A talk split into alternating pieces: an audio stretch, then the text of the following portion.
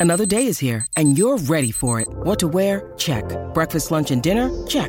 Planning for what's next and how to save for it? That's where Bank of America can help. For your financial to-dos, Bank of America has experts ready to help get you closer to your goals.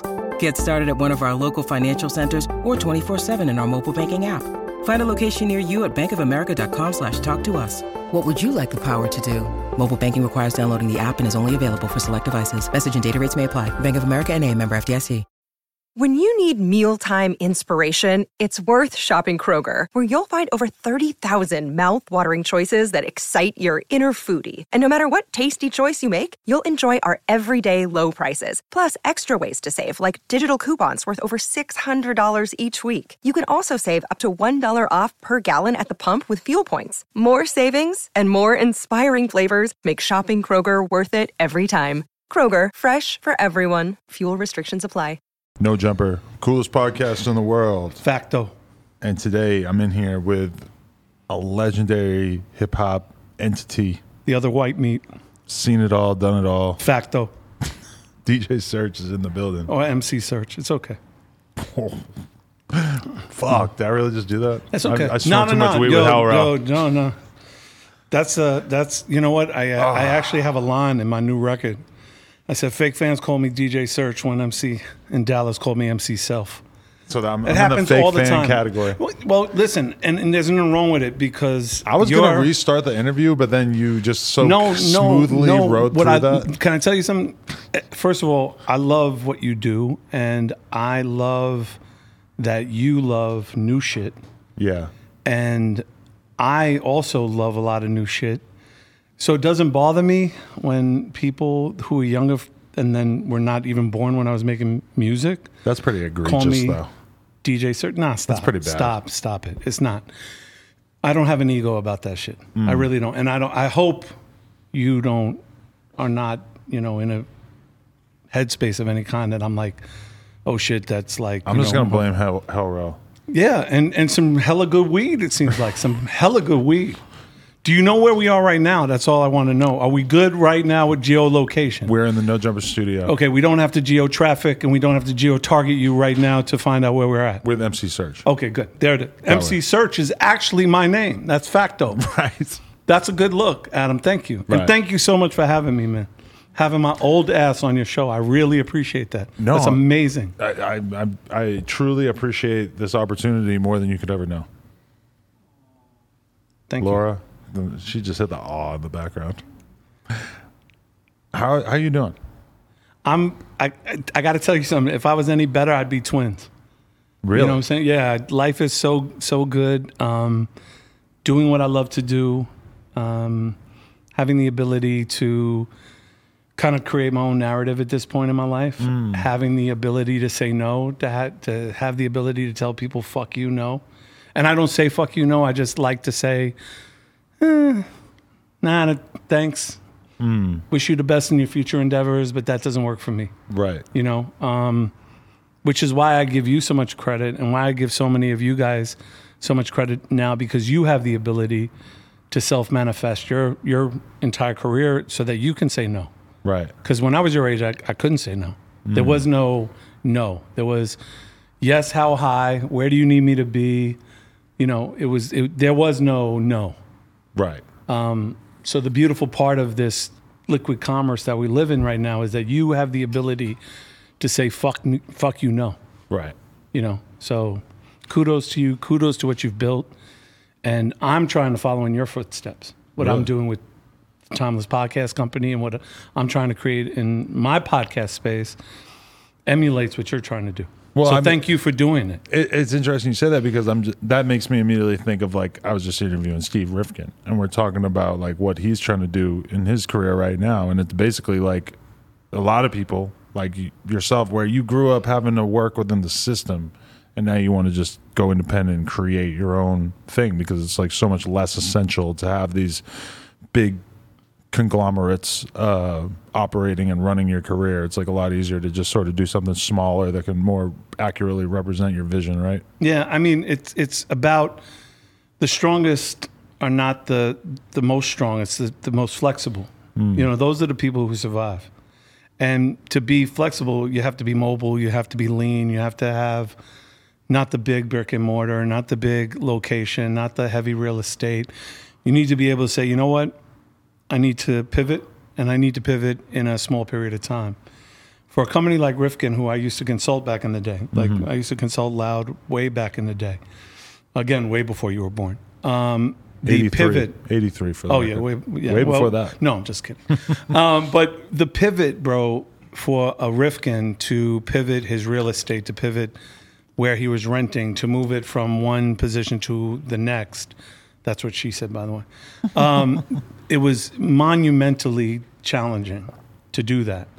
Today, in today's e-commerce and today's you know liquid economy, you can pivot in 48 hours. You know, you can create a, a situation where, besides you know a beautiful studio, I think it's fairly safe to say that if you didn't like the rental space here, you can move this in a week. Oh yeah. It's it's not you're not so landlocked anymore, right? Like mm. the the commerce that you have is your brand.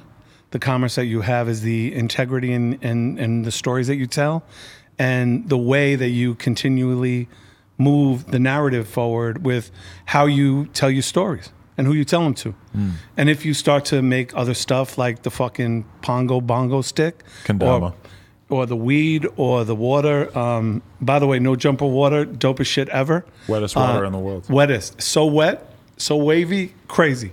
Um, you are able to do that in this great ethos of of you know this e-commerce system, whether it's social media or not. You know, for me, the next step is well, why do I need an IG? Why do I need a TikTok? W- when can I create the mobile for myself? And mm. and when you build that? I am not there. You might be closer. Talib Kweli might be closer. But when you start thinking about like, okay, have I really read the terms of agreement with IG because they own all my shit? Did I really read the terms of agreement with TikTok because they own my shit? Like when you start looking at it from that perspective, you might want to say, okay, do I create my own TikTok for me? Mm. But then how do I gra- grab that audience, right? I don't even think it's worth thinking about too much because breaking into the fucking social media world is one of the most difficult things you could take on. The network effect is like what it's all about. It's like, you know, if you, if everybody's on the platform, nobody wants to go to another platform. So to create your own social media is about the most outlandish thing you could take on. So yeah, I'm definitely not taking that on. No, That's and, just then, me, and you use it as promotion, right? So you use it as promotion. You say, okay, fuck it. I'm going to give them 30 seconds of content. I'm going to give them great content because it's going to drag people in. Yeah, yeah, yeah. So you use it as promotional, a promotional vehicle, but just know on the other side of it that they are accumulating wealth based on content that you're giving them. I mean, it's all all these platforms are just ways to seize up a little bit of each person's attention. You know, it's an attention Yeah. economy. If you could be Barstool Sports and you have a, a customer who spends four hours a day looking at your fucking website or listening to your podcast, et cetera, then you have created a massive amount of ability to sell advertisement to that person. And then when you look at other platforms, when you look at TikTok and you look at Twitter, Instagram, or whatever, even if you are just reminding people to go watch your content on a platform where you have it monetized, you know, it's still just all about being able to capture that that little tiny sliver of a person's attention, and that's what every media company and in turn everybody has become a media company. You know, it's like mm-hmm. any single person who's just like updating their Instagram story all day to their 2,000 followers. I mean, they're basically just doing self promo for the limited audience that they have, and in that way, like we're all just operating in that same attention economy. Yeah. And for you, like when you see like repeats or when you see people, you know, show the 30 seconds of the Blac Chyna interview, which I think lasted that Yeah, long, yeah. or when they show like the Aaron Carter interview, like there's got to be a sense of accomplishment for you because you know you've not only generated content for yourself and created self interest, Hmm. but you also created content for everybody else to go, oh shit, like I didn't know Aaron Carter was fucking that thugged out. Like I didn't know Hmm. Blac Chyna was that sensitive about shit. Like I didn't know blank. Hmm. You know what I'm saying? And that blank, that space that you live in, That's the reason why people fuck with you because they don't know what that blank's going to be. They don't know who's going to sit at this desk. They don't know who earned this chair, and they don't know what that vacuum that is going you're going to create based on what you talk about. Yeah. Like we interviewed that girl and she talked about sucking off seven basketball players in a row. Right. And I mean, a couple days later, the clip on Twitter, like, you know, 30 seconds of her talking about it, just ended up on Twitter with probably, probably 15 million views Right. from the clip. And that, that is always a weird feeling because it's like, it's not viral from my social media account. It's not viral. I'm not making any money off it.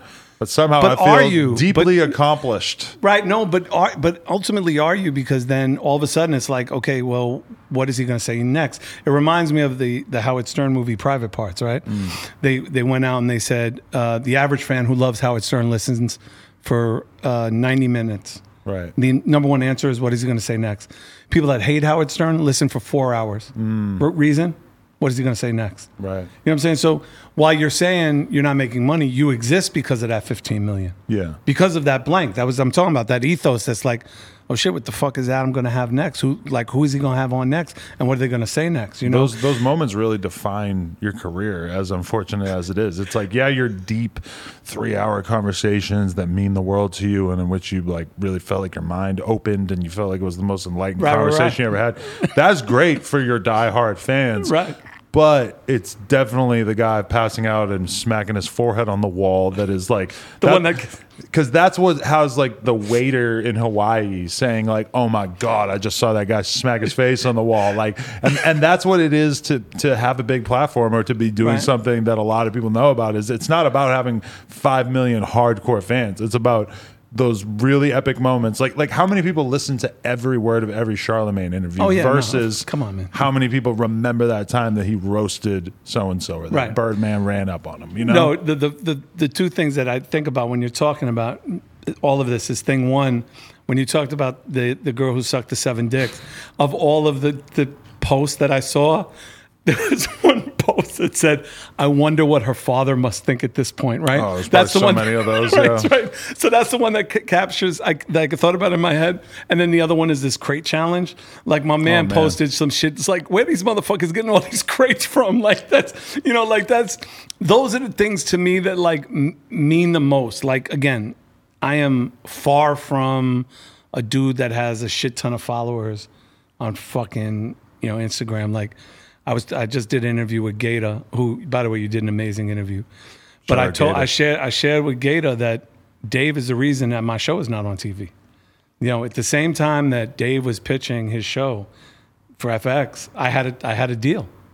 They called me Serch was going to be a TV show about this white rapper in Queens who was coming up, who was the Forrest Gump of hip hop in the '80s, Oh. and my show got dropped.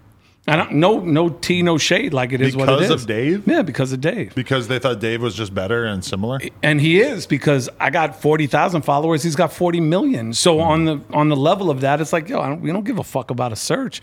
He got Scooter Braun. He got fucking forty million hmm. followers. This shit makes sense. And let's be really fucking clear.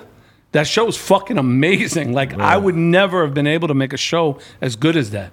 Like Dave's show, by far is the best. It's it's the Seinfeld of hip hop. Yeah. Like it's just a fucking amazing show. Yeah. And I told Gata that when I did my interview on Serch Says on my podcast.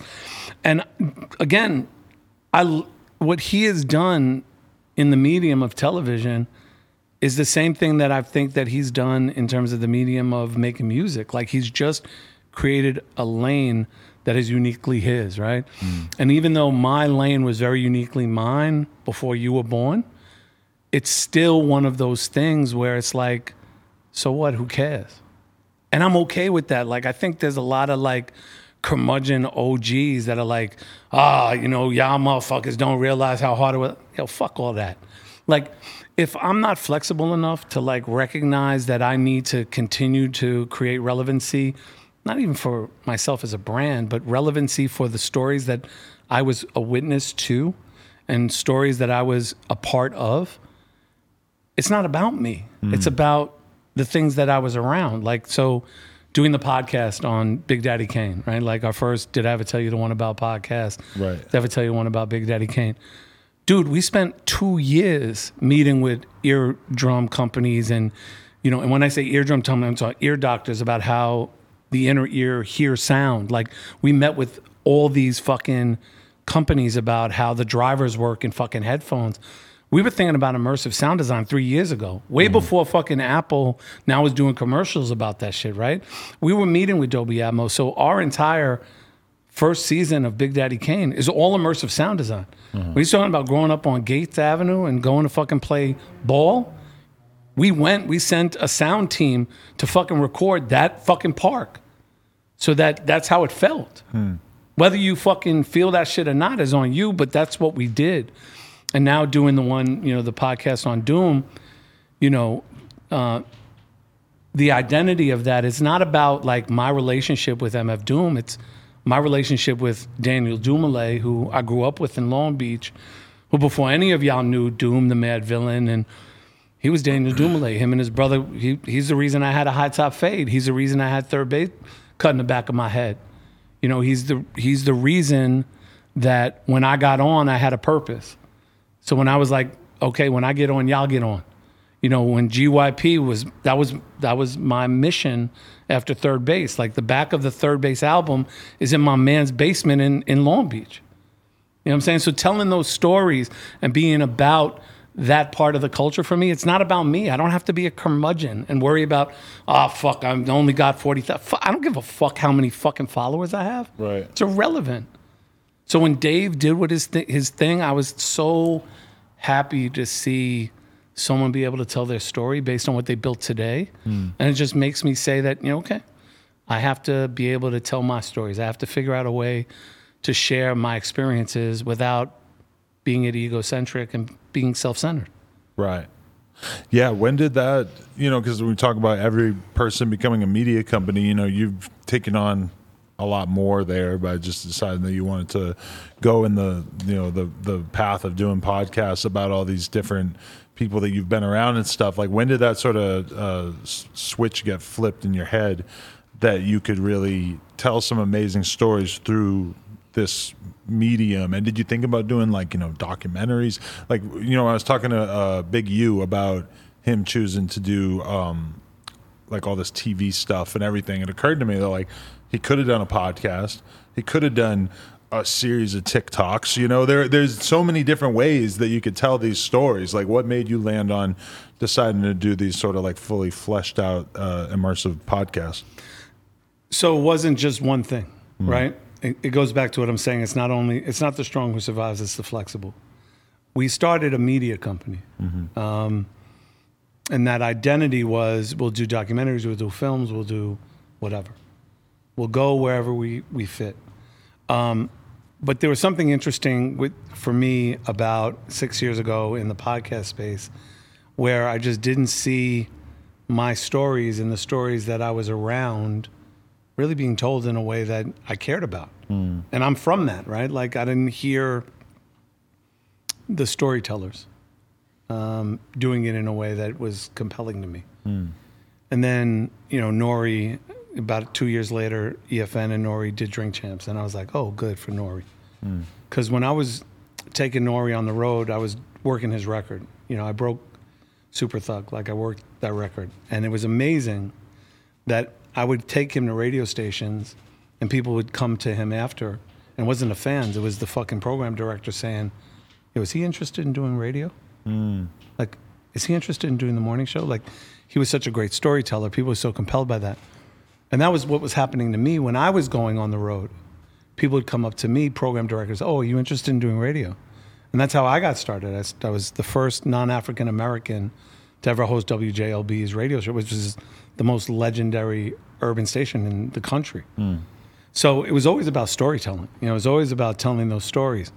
And I had a program director tell me, like, you can only be MC Serch and 3rd Bass on the morning show for three months. Hmm. It's going to get to a point where you're going to have to tell something else. You're to have to say something else. There's only so many times you can talk about yourself hmm. until you have to start telling other stories. And that was kind of the ethos of how I thought about it in creating a media company with my wife. So we just just totally went into it saying we're going to be totally flexible. We're going to take every meeting. We're going to see where we land. And where we land the biggest was the Orchard and and Brad, Navin, and those guys were like, "Yo, We're bullish on you. We want you to tell your story. We want you to be able to like share your experience and what you did, you know saw and heard. And I said, yeah, but I, I really need to do it in a way that's not being done. Um, because the immersive sound design was always a part of it for me. Like, you know, our artists, and not even just Kane or the artists here, you know, but G Rap and, you know, Brand Nubian, like, their stories haven't really been told in a way that I think they deserve. Right. So, in that space, yeah, you can do it in a really cool way in documentary, and you can shoot the beautiful shots of the Bronx, and you can shoot Tats Cru pieces and all of that. But how much doper is it to hear their voice and then match that voice with an amazing sound design that you don't even expect, right? So I was like, that's that's kind of fucking dope, right? Um, and it's still the Wild West because you know I'm sure Big U, the reason he did TV is there's money in TV, you know, and there's no money in podcasting yet. Nobody really understands how to monetize it, right? Like audience is one part, CRM's another, part. and I don't want to get too deep in the weeds and fucking make people click out. Mm. But the way you know we think about podcasts is like, okay, how do we tell an amazing story? Like, how do we compel kids to listen to Big Daddy Kane and talk about him being a stick up kid in Brooklyn. Mm. Well, we hit a click click of a fucking gun behind somebody's head, you know, and have them tell their story from a narrative that's one to one, right? So that was really really cool with me, and then you know that kind of expanded. Like so, I've been in recovery now ten years, like I haven't used. So I was like, okay, well, it's got to be amazing people that have amazing stories about their recovery. Mm. So we're building this entire immersive sound design show called Breaking Anonymity, which debuts in September, September 22nd. We talked to Brandon Novak, you know, about his fucking recovery. Danny Boy from House of Pain, Royce the Five Nine, KXNG Crooked. You know, we talked to these amazing people. Frank Gallagher, who's the fifth talking head. Like people who are fucking amazing, have these amazing stories about how they hit rock bottom. Danny Boy talking about having the biggest record in the world, living fucking under a, a fucking underpass. You know, but how does that sound? Like when you're smoking good and you're in the car and then all of a sudden you fucking hear that story. Okay, it's one thing to hear the audio of it, but it, it's amazing to hear how we fucking built it. You know, and sitting in a Dolby Atmos studio and fucking knowing like when you're in your car or when you're you got your headphones and the drivers are fucking sounding crazy, you're like, oh shit, this story's even better because of the immersive sound design. And that to me was just that was the linchpin. And it wasn't even about money, bro. It wasn't uh, fuck money. It's not about money. Like I'm at a place in my career, thank goodness, where I don't chase a dollar. I chase opportunity. Hmm. You know, I tell young people all the time, chase opportunity. Money will come. If you chase money, it always runs. Hmm. You know? So that was always the impetus of like at least one part of it. And we'll have TV shows and we'll have documentaries and we'll have films. We'll have all that shit when it comes. But right now, my primary focus is breaking anonymity, MF Doom podcast, and Serch Says. Because I just love telling stories. When you were talking about the uh, addiction based stuff, what what was your advice? Like, if, if you don't mind me asking. No, I don't mind you asking at all. It was marijuana. Oh, really? Yeah, weed. And that was a tough one for you to break. It wasn't that it was tough to break. It was the challenges I had when I was high. Uh. Um, and the challenges that I had when I was high was how I behaved. Um, and when I when I got into recovery, I realized that my smoking was really just a way of me being afraid of dealing with my inner feelings. Hmm. And then what I learned even deeper into that, bro, is that my smoking was really making me hide from my true addictions, which was lying, hustling, stealing, violence, anger, rage, distemper, disagreement, just all the chaos, internal chaos that I, I carried with me all the time. So in working a program and working steps, I was able to identify like, okay, these are the reasons I wake and bake. These are the reasons why I want to fucking get high. These are the reasons why I, instead of wanting to spend time with my wife and kids, why I want to fucking go run and go hang out with my boys on the east side on grass shit in Detroit, or I want to go to LA and fucking hide out in my man's crib for a month. Like, so it was it was the behaviors around it, right? Um, and and um, you know, I've had a lot of conversations about my addiction you know, some people say, oh, well, you know, you can't be a- an addict to weed. Well, what I say is this it's not about whether you smoke or not, it's the behavior around it. And for me, this addict, I can't behave normally if I get high. It's just, just not something that is a functioning part of who I am. I'm a much better human being. I'm much more balanced. I'm a better father, better husband, better human being without the drugs and without the alcohol. And I am just clearer, but also I was able to get rid of a lot of shit I carried for a long time.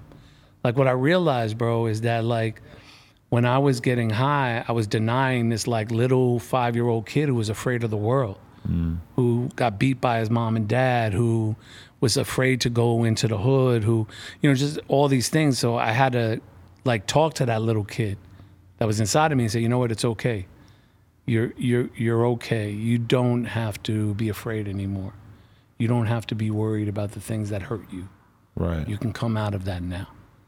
And um, in this Breaking Anonymity podcast, I find that there's a lot of similarities with a lot of people, whether it's Royce, who's from Detroit, totally King Crooked, totally, you know, we- you, you talk to people who have so many different lives than you, hmm. who aren't from New Hampshire, who aren't hmm. from Far Rockaway, Queens. Hmm. But the story's the same that the addiction was really just masking what we were truly addicted to.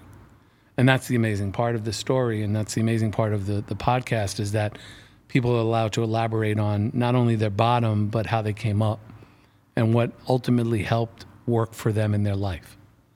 And also, I just want to break the stigma. I think a lot of people are like, oh, that shit is like a fucking like cult, like motherfuckers, you know, that shit is a cult and it, you know, fuck all that. I have more fun with my dudes who don't get high than I ever did with my dudes that get high. Mm. Like, yo, they're just bananas. But my dudes are bananas, you know. And um, and also for me, I I have a very strict men do recovery with men, women do recovery with women. Like, I don't. I just I like the fact that I can comrade with my guys Right. you know, if you're a woman in recovery, you should find a woman in recovery to bond with. I'm not the one. You know what I'm saying? I'm married. I don't need to bond with another woman. I want to be around dudes who understand what it's like to be married, to have this, you know, disease of addiction and and work through it with other dudes. Right. Is it tough for you to like go be in the studio when there's ten people smoking blunts these days? Nah, I'm in here right now with dudes who are smoking weed. That shit don't bother me. Right. you know, the smell is the smell, and and the way I look at it is, if I had a cigar right now, I'd be smoking a cigar. Know I'm you'll still do that. Yeah, of course, I love cigars, but but it's di- like it's different. Like I don't smoke, I don't smoke cigarettes, Right. and I have that I have that argument with my homeboys all the time. I'm like, yo. You gave up alcohol, you gave up drugs, but you still smoking cigarettes. Cigarettes are ten times fucking worse, homie. Like you got to get rid of that shit, you know. Um, but I smoke cigars because you don't inhale them. Right. You know, it's a different and there's there's really no accurate. I think it's less than one percent of people that have ever died of cancer from smoking cigars. So I have like two humidors filled with fucking cigars at the crib. Really. Yeah. Uh, Do you feel like that in some ways has like replaced that as your vice? Are you like no, a no, coffee and guy? no, no, no. I'm not a coffee guy. I can't do caffeine. Okay. I don't do caffeine. I was talking my my uh, daughter's boyfriend. B is here. I'm not going to blow up here. It's funny when people get sober though, but then they become like the biggest, most Yo, epic cigarette dude. slash vape slash coffee people on earth. ever ever funny, yeah. yeah. nah nah i don't do any caffeine i don't do any um, cigarettes i smoke cigars maybe three times a month Right. twice a month i don't really do it a lot um, i have a homeboy of mine we you know we'll, we'll go play golf and i'll have a cigar or um, sometimes I, I, start, I started a stupid ass page on my instagram called cigar gang and this dude sent me like a humidor filled with like cubans so every once in Sunday, I'll go live and just talk shit with my boys about whatever, Right. You know, and just do that. And uh, you know, but no, I'm not. It's not an an addiction. You know, I would never consider it an addiction. If my wife said to me one day, "You know what, Michael, I don't want you smoking cigars anymore," I get rid of them. Right. Yeah. That makes sense. Yeah. Um, yeah, the MF Doom thing, man. Like, it, Were it- you a fan? I was a fan, not like a hardcore fan, but you know, he always had a special place in like when I was deep in the BMX world for all throughout my twenties and stuff, where he he was in so many videos so often that a lot of his songs are like anthems in the the bike riding world. So I was always like you know very aware of them and stuff. Um, Microwave Mayo is a big one. I know a lot of guys used to ride to Microwave Mayo. oh yeah. Do you like so what? I mean, he's such a, a mystery to most people, and you're somebody who actually knew him pretty well, which is puts you in a very uh, rare position. And I, and I feel like you know, there's a weird thing that happens these days where when somebody dies or something epic happens, there's almost like this little like war for who's going to do the content about it. Right. There's already three six nine documentaries, and that was like very recent. So I want to be Doom. I want to be very clear about something. Yeah, I knew Daniel Dumile. right. And that was my friend since 14 years old. I knew Zev Love X, the guy who did Gas Gasface. Right. I knew KMD, which was the first deal I ever did as a production company. Hmm. I knew Subroc, his brother. I knew Dimbaza, his younger brother. I didn't know Doom. I don't know MF Doom. So me doing this podcast and with and, and with Jasmine, his his widow, and with the estate, is me getting to know my friend. Because you know one of the parts of my recovery was always about making amends, and I always felt shitty about how our relationship kind of fell apart. Um, and it's my fault, and it's my fault because of my ego, and it's my fault because, you know, I was attracted to other shiny things, and um, I always thought, you know, I'll have the chance to make amends. Like he'll just be around, you know, and I'll just. And we had a mutual close friend, guy I went to high school with, created the mask, created you know the Doom logo. My man Blake, um, Keo, his graffiti name is Keo. Um, so I always figured "Ah, I'll call Blake and we'll go to Guyana and, you know, um, make amends. Um, and it didn't happen. And I was on Clubhouse and I heard Just Blaze and Guru mention it, and I kind of fell apart, you know. And um, you know, after I grieved, I was like, you know, I want to have the opportunity to tell the story. So um, you know, we reached out to Siddiq from Rhymesayers, who's managing the estate with Jasmine, and we said, you know, we want to do this podcast. And you know, I'm I feel very blessed and thankful that Jasmine gave me the honor of doing it because it's it's my way of reaching out to you know guys that I know forever, Yasiin Bey, Talib Kweli, you know, Madlib, Egon, you know, all those dudes, and be like, yo, tell me about Doom. Mm. What did I miss? Cotty, Curious George, CM Fam, like all those guys. What did I miss? And a lot of it I missed because, you know, I couldn't be around people who were using. Mm. So, you know, you got to stay away from people, places, and things. But the other part of it was like we were just in different places, mm. you know? So, you know, this podcast is my way of not only telling the story for fans, but it's really my way of, you know, having some kind of closure. Right. You fell out with him like a long time ago? Or? Long time. Okay. Long time ago. Right after his brother Subroc died. And it wasn't a fallout. I wouldn't say that. It was just a, it just a separation. It's We so never easy had to stop fucking with people when you are in the music industry and there's a new person to deal with every day and there's five million different artists who are hot every year. I mean, it's it's just easy to fall out of touch with people that you might have had something significant with at one point. Yeah, and it was also, you know, again, I had OC, so I was working on Word Life. I had mm-hmm. Nas, I was working on Illmatic. You know, I was working on, you know, being an executive at Wild Pitch. I was working with the Coup on Fat Cats Bigger Fish. I was, you know, just met Marc Eckos, who were about to build Ecko Unlimited Clothing. Like, I just I met Ill Bill. We were going to build Non Phixion and started that group. Like I had fucking things. My daughter, my daughter was just born. You know, I just life happened. You know, and it was a pivot. And you know, it's easy to say it was a pivot, but it's also easy to say I probably tossed him to the side. And that's not how it felt, but that's probably how it looked. And um, I also felt like he made a choice. And he chose to roll with people who weren't fucking with me. So I wasn't fucking with them. Um, but I also know that that was not how he felt at the end, you know, and that's not how we felt about each other at the end. So it's now my responsibility to kind of not only tell people an amazing story about my friend, but um, tell a story about somebody who was a, a mystery to a lot of people, you know, and to properly tell his story in a way that, you know, has amazing sound design, that isn't flat and isn't just, you know, some shit that, you know, is just corny.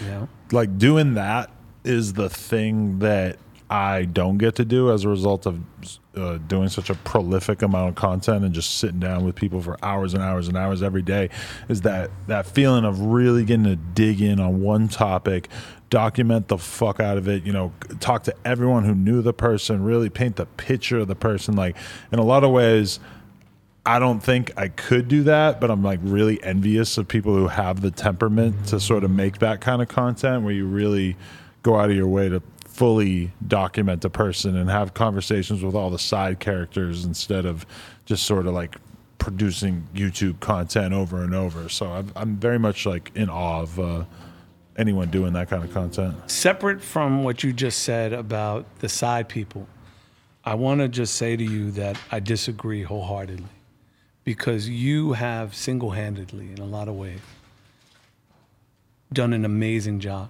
of chronicling this era of hip hop hmm. and doing it in a way that's personable, doing it in a way that gave people a human touch. And I really got to give you your flowers, bro, because I, I wholeheartedly disagree with you. Again, side people aside, like I get that. But I don't think there's anybody better that has chronicled this genre's artist than you. I appreciate that. I mean, And that's facto. Like that's not capo. That's facto. Mm. Like you fucking like hearing the Tekka interview, hearing the Lil Tjay interview, like you put me up on a lot of artists that I might have fucked with a little bit. Mm. Cause I'm still like I know, you know, I'm an OG or like Bun B says I'm the triple white OG, but I still fuck with like I'm fucking with Keen Streets right now. I'm fucking with Rockaway Rome. I'm fucking with Blanc Lafina. I'm fucking with Bobby J from Rockaway. I'm fucking with you know, a lot OT the Real. I'm fucking with a lot of young artists, man. Like I fuck with them. Like I listen hard body. You know, it's not about my age and it's not about where I come from. Like I love this music. And I also find I love to find creators that can put me up on shit that maybe I'm not up on. Mm. You're one of those people. no, I appreciate that. But it is a very different thing, you know, like Yeah, I'm sitting not down, saying it's different. having a conversation for two hours with somebody versus somebody who has 10 two hour conversations and then pulls the best, most essential little morsels and then narrates it and just really ties it all together into this beautiful thing. I mean, it's just, it's, it's very different. And I feel like me having done this for so long, it would be very difficult for me to do it. And I've thought that there, there, is a person in my life who lost their life that I thought about doing a documentary on, really thought about it, but it's so hard for me to get my brain to switch over into the mode of doing that kind of really dense content.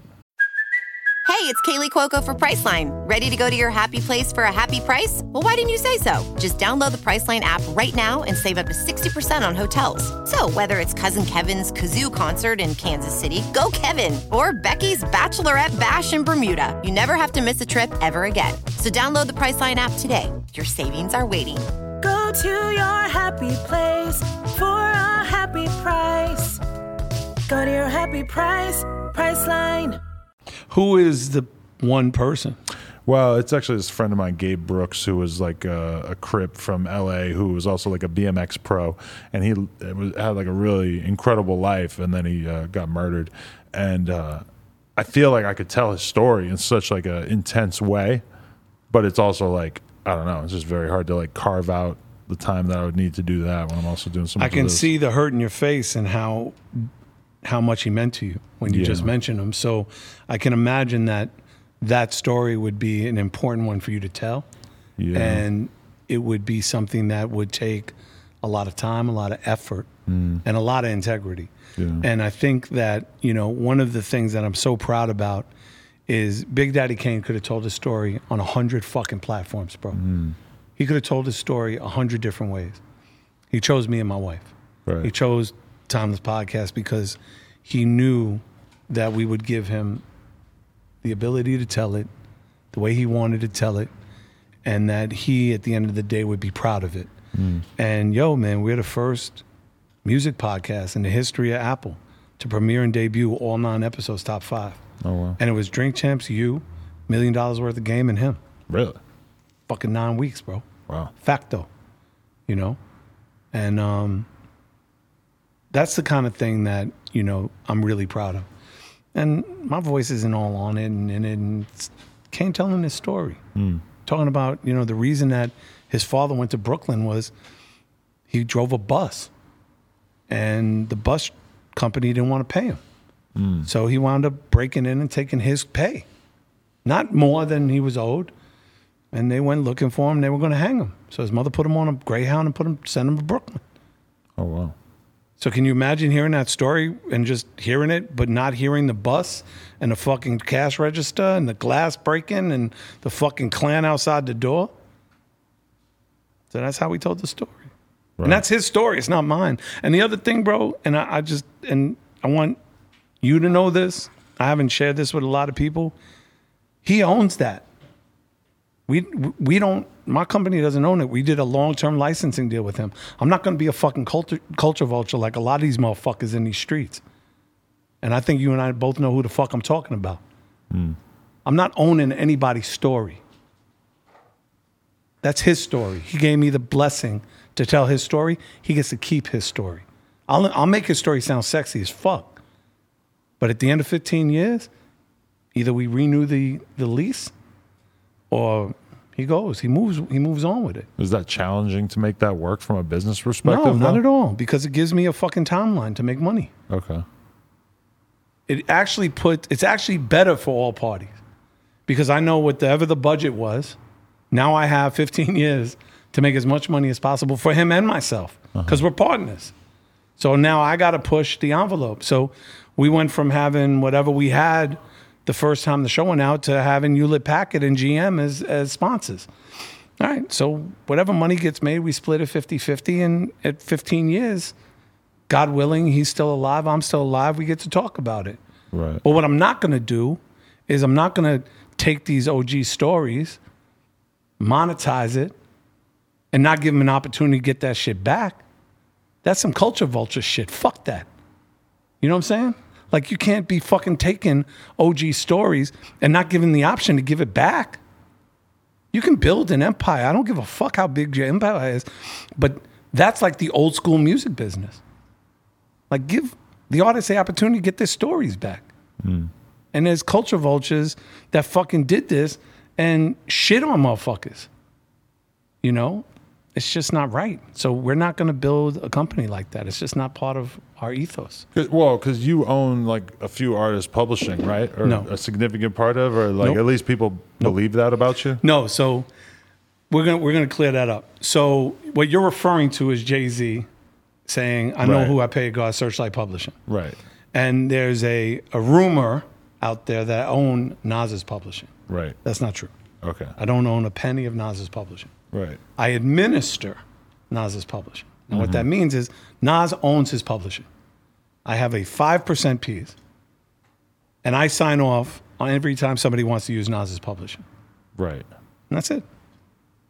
So this isn't like a traditional style of publishing deal that people get signed to that you signed to back in the day. No. Okay. Not at all. I have another publishing company called Serchlite Publishing. So we have like Boldy James, who's doing all the Griselda shit. That's Right. my man for 100 Interviewed years. him a while back. Yeah. Yeah, nah, he's a great dude. Great dude. That's a more traditional publishing deal, which is a 50 50 co pub. Right. However, with his deal, he's allowed to do whatever the fuck he wants. Like, we don't chase him for his publishing. Like the record he did with Alchemist, uh-huh. you won't see published by, you know, whatever. You know what I'm saying? Go do your thing. I'm very like anti, like, I don't know what even you'd call it, but anti-establishment when it comes to structure. Right. You know, the the ability to tell the story. Can you grab me that coffee? Sorry, I forgot That's to okay. grab it after No, I made it. Okay. No, you can keep going. Okay.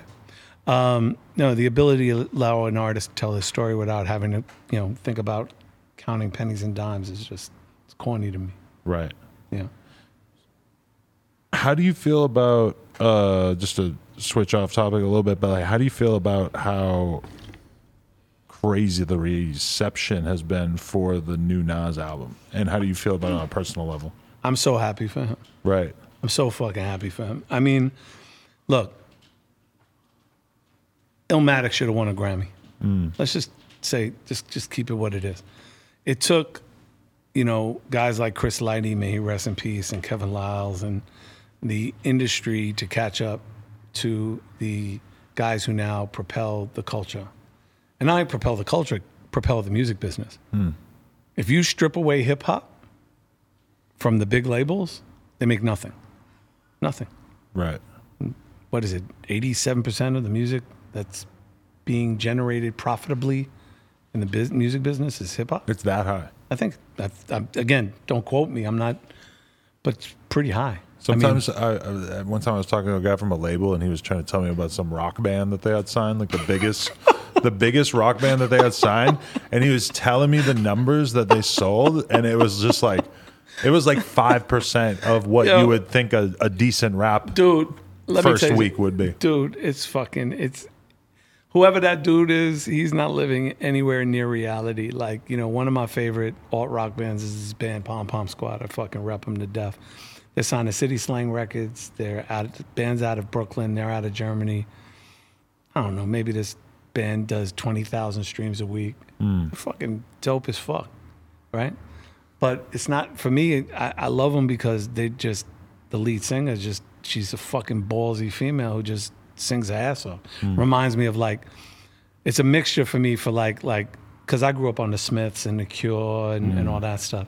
So to me, she's very much a, a combination of like the Smiths meet you know Courtney Love. You know what I'm saying? Um, and that's the shit I really enjoy. You know what I'm saying? That's the shit that as an as a, a music fan that I love to discover and, and just you know and find and find music. Um, but with um, hip hop, you know, you look at the numbers, man. You look at just the pure numbers. Spotify just announced that on average, they get forty thousand new songs a week. Right. How many you think of those are fucking rap records? Right?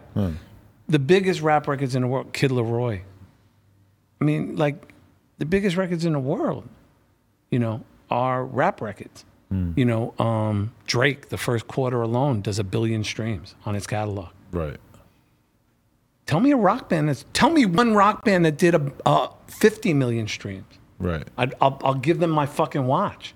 You know what I mean? It, Like- feel, it feels like you're kind of doing a victory lap here. Like, look, hip hop Yeah, yo, that's fucking right. You're motherfucker. That's a motherfucking facto, bro. Right. We fucking won. Like, yo, I'm. You're looking at the only white boy that was in the fucking parks back in the day, bro. The only other fucking white people were police. Mm. You know what I'm saying? Like, yes, man, I'm really doing my victory lap. Because without hip hop, you wouldn't be here. There wouldn't, you know. So it is the victory lap, Mm. and it deserves to be. And it, and whether it's Dave or Gata or fucking, you know, Drake or Kendrick or J Cole or Boz or Nas, like the the victory lap deserves to be waved. That checkered flag needs to be as big as a fucking flag on the back of a fucking crackers Trump fucking truck. And um, the industry, music industry, needs to pay homage to that. And we're still in a situation, unfortunately, with all that money being made. You know, what did Warner just posted third quarter, 1.6 billion. The artists are only still getting 12%.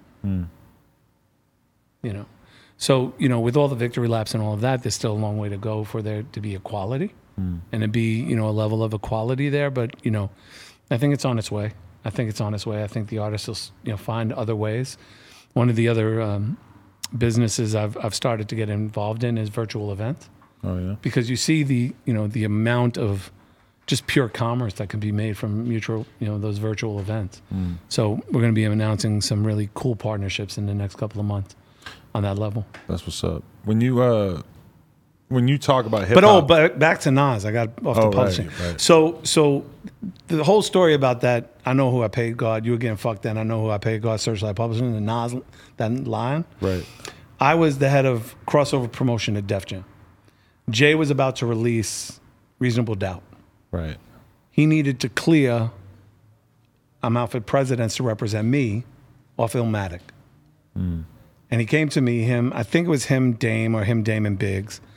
But they said, hey, can you help us clear the sample? And I said, yeah, give me a $2,500 check. I'll take it over to um, Zamba, and I'll get the thing cleared. But we're going to take 25% of the publishing from that song because it's the chorus. So if you say it four times, we deserve 25%. So I always laugh that he can say all what he wants, but at least Nas owns a piece of Jay's biggest record, Right. and Jay can't say the same. Right. But no, I don't own Nas's publisher. Right. Were we we were still talking about the Nas album though, right? we were talking about King's Disease, and we were talking about King's Disease 2. And yes, I, I'm not surprised. I love that he's having this. I, I just love the album. I was listening to um, Nobody um, with a friend of mine, um, designer April Walker, that was uh, I was hanging out with a couple of days ago. And we were listening to Nobody. If you hear fucking Lauryn Hill body that verse, Right. I mean, it's just it's just so it's such a beautiful. It's just a, it's a beautiful thing. That album mm-hmm. is just a beautiful thing, Right. you know. Um, There's so many artists that sort of like, you know, are mega relevant during their run and then mm-hmm. they just cease to be relevant, you know. Right. 10, 20 years later, of course, like hardly anyone is taken seriously at that point. When you listen to that Nas record, man, like he just sounds like he sounds like a rapper that'll never get old. That'll never Yeah. like it, like if he could keep up whatever the fuck he's doing right now, and I know Hit Boy has a lot to do with it, but he just sounds like modern beyond belief. Yeah, and he he he he. I try to tell young artists, it's not about what you say; it's about the conviction. Hmm. You need to have the conviction in your voice. I think most people can write a really powerful line. Hmm. It's just how you have the conviction to say it Oh yeah. and make it believable, right? It's because that's what makes the hair on the back of your neck stand up when they say something that is so relatable to you that you're like, man, I fucking felt that way yesterday. Mm. You know?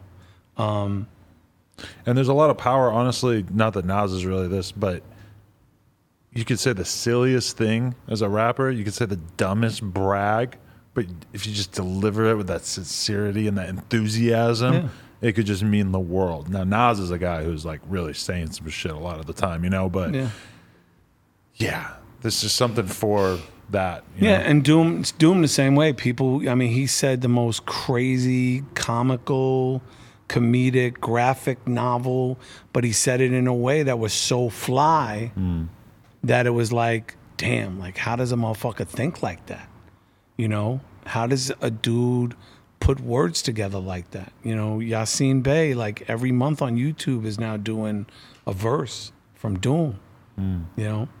Um, it's just you know it's just there's certain artists even when you're listening to like you know a Juice WRLD record like the thing that was so amazing about Juice WRLD and the sad part about it is he even he never even got to the apex of his emotional scope like he was just touching the surface of that you know XXXTentacion the same thing like he was just about to get to the crux of where his emotional mm. epicenter may have been and it gets cut short. And you know, I don't know how you feel about it, but it's a fucking tragedy, man. That like these young boys have no respect for life. oh yeah, it's bad. You know, it, it's it's it's bad, and I don't know where the middle ground is. I don't know where the OGs are to stop that shit, but it's just it's crazy to me. Yeah, like even just in New York alone, it's like unbelievable how much killing you've seen. And oh, I mean, Chicago's obviously like by far the epicenter of it. But yeah, like the loss of respect for human life has been really astonishing. And I mean, the way the X out is extremely indicative of that. You know, it's just purely like some dudes who wanted some money, wanted some valuables, so they were ready to just pull the trigger on somebody over it in like, you know, Pop Smoke, the same thing. Pop Smoke, Saint, Pop, Pop Smoke one's particularly bad. I mean, they showed up at this fucking guy's house. He was in the shower. And now, and even now, recently with you know with Nas losing his friend Mike, you know, Right. Ice T, you know the guy they followed him to his house. Yeah. You know, like it's just um, it's senseless and it's sad and and um, I don't know how it stops. I really don't. I'm I'm really Alicia Silverstone clueless on how to make it stop. You know, but um, I'm hoping somebody figures it out because I remember one time, and this was a long time ago. There was some you know, Bad Blood in hip hop and Farrakhan brought a lot of the MCs together. Right. Common and Ice Cube and Method Man. And he started talking to, to the, the MCs about like how they were utilizing words and language, right? Like Right. calling each other dog, which is backwards for God because there was no there was no regard for them as men of, of God. Right. You know what I'm saying? And like calling women ma because there was no like connection to the mother and you know it, it just he just broke shit down that like it was amazing and these were young dudes that were like 26 27 28 but a lot of them had knowledge of self like a lot of them were god bodies so a lot of them had knowledge of self so there was they were being spoken to in a way that was like communicative. Like if you're you know like you said you you know if you were talking about bmx to a bunch of bmx guys about how to not you know dismantle the culture of bmx riding you could do a lot of analogies that would relate to those skaters and to those and those riders. I don't know how to connect like i, I don't know where to connect the dots is for a banger to talk to these kids and say it on a level that it's like look is it a money thing? Like, could, it, could I, I, don't, I just don't know. But the King Von thing, like, Right. like even with the King Von thing, the, the dude, I guess, alleg, either allegedly or not, the dude that was involved in that, like, he left prison, they murked him right outside the jail. Like, hmm. you're stifling the ability to rehabilitate and you're stifling the ability to reconcile and make amends. And you don't know the power, the pure power of what that could mean for the community. You don't know what the fucking power could be if fucking guys are able to sit at the table and break bread for real Right. you lose that perspective. And then the only thing that's left is, well, I fucking got rid of that shit, so my life feels better. I feel lighter or whatever. I don't know what the conversation is because I'm not killing anybody, but it's just fucking crazy to me, It, bro. it like just to put in perspective when I was interviewing Hell Rell and J.R. Writer earlier, and this is like you know their careers at being you know sort of starting maybe about 20 years ago or so. I said to him, I'm like, in your entire rap career, I don't think you guys ever mentioned your enemy or someone you had a beef with on the street in a song, unless it was somebody who was, you know, a prominent rapper. Then you would maybe say something about somebody, but there wasn't even that much of that. And I'm saying, like, think about that, where like all the popular rappers in certain, you know, in a certain subsect of, of hip hop are basically like acknowledging these like street rivalries. And it must be kind of bizarre for you as somebody who is really there for like the formation of rap to see rap music becoming the venue for all that. Yeah, and I mean, I think about that Indian Red situation where the kid, mm-hmm. you know, like kill a guy live on Instagram. Like, are, are we really? Is that where we're fucking at right now? I've seen so many people get shot on Instagram Live. It's just like the most normal thing. Like countless. It's like almost like I'm not gonna click if I see another one on the on the feed because it's just sort of sort of numb to it, you know. that alone is so sad. Like, but also there needs to be a level of awareness at some point, man, that we consciously not disregard, but consciously have to figure out a way to regroup, right? To reset. But going back to your question, look, we have beef all the time, you know. But, you know, one of the things I laugh about is like, you know, our East Coast, West Coast beef before Pac and Biggie was, you know, MC Shan and, and KRS-One, right? South Bronx versus, you know, uh, Queensbridge. And I got pictures, and, th- and not just me, but there's pictures of like, okay, like one radio station, WBLS in New York, that was all, you know, that was all MC Shan and Juice Crew, mm-hmm. and Kiss FM was all, you know, BDP. But then we'd all be in the Latin Quarter drinking, hanging out you know, and the streets were talking, and the streets were doing whatever, but dudes would do shows. And even to this day, KRS and Shan do shows together, mm. right? I don't know if it was because they were less or more gangster or less or more affiliated. So it was a different mindset. But fast forward, like, we went to Nas album parties that, like, I'm watching Jungle and, like, having shootouts in the club, you know? um, right after um, Street Teams went out, like we were at an album release party, and like there's just there's Jungle and some other dudes, and there there's just gunfire. Now I'm not saying I wasn't. You know, that's happened in the Latin Quarter every fucking Friday. The original 50 Cent, the original Megatron, like all those dudes, Decepticons, they would pull me and be like, "Yo, I need you to come off the dance floor. Search is about to go down." You know, and um, I was always protected by those dudes, but like, it's not like it's not uncommon in hip hop to, to to feel gunfire and feel that sense of like uneasiness and. You know, one of the very first battles I ever had when I when I served some dude, he, he tried to kill me. You know, I was holding a big crown amp. The amp cracked in my in my hand because guy was aiming a 25 at me. You know what I'm saying? And if it wasn't for that crown amp that I was carrying, I'd be dead. You know? And that was he was mad because I was a white boy who smoked him in his project. You know? Um, so it's not uncommon, but that same dude, we made peace. I don't know when, I don't know how, but you know, we made peace with it Right. you know. Um, so I just, you know, I, my concern is that they're just not finding a way to make peace with this. Right.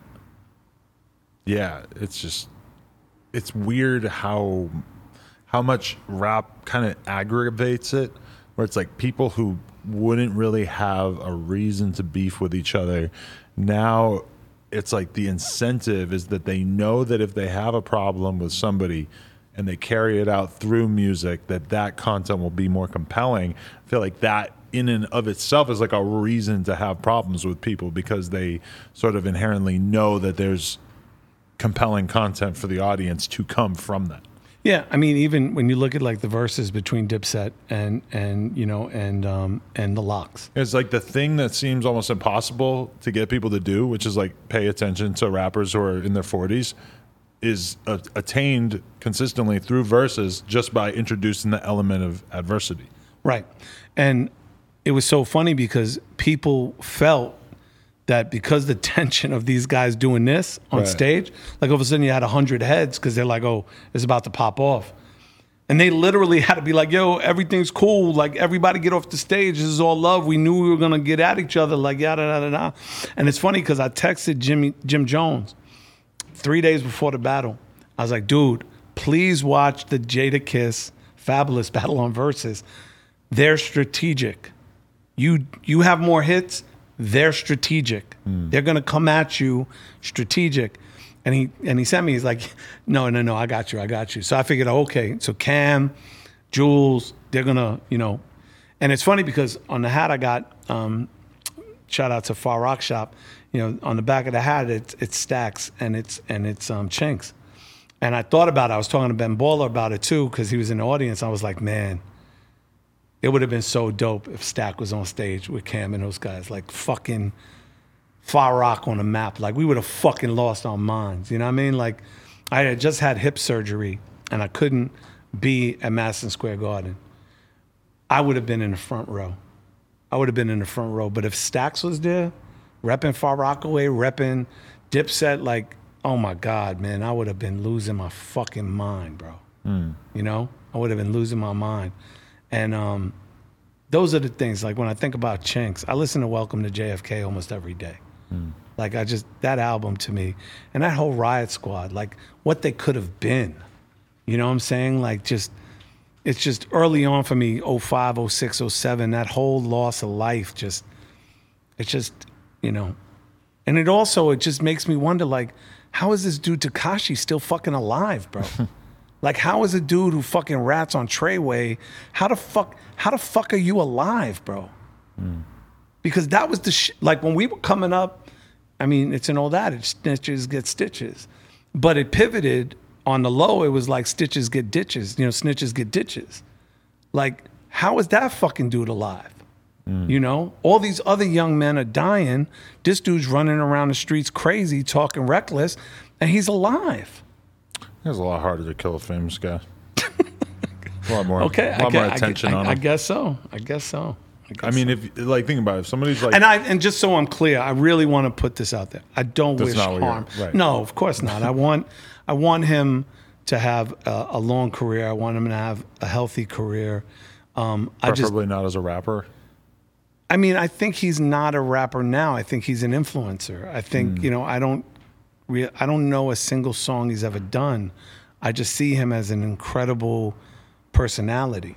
And he's created a way in his own ecosystem to be this huge personality. Right. But I don't consider him a rapper, and I damn sure don't consider him an MC Right. you know, but he's done an amazing job of creating a huge ecosystem around him that almost lives in a vacuum, Yeah. you know, where he's able to monetize, generate money, socialize, do these things, and be incredibly protected. Yeah. God bless him. And, and God bless his mother for not having to bury a son.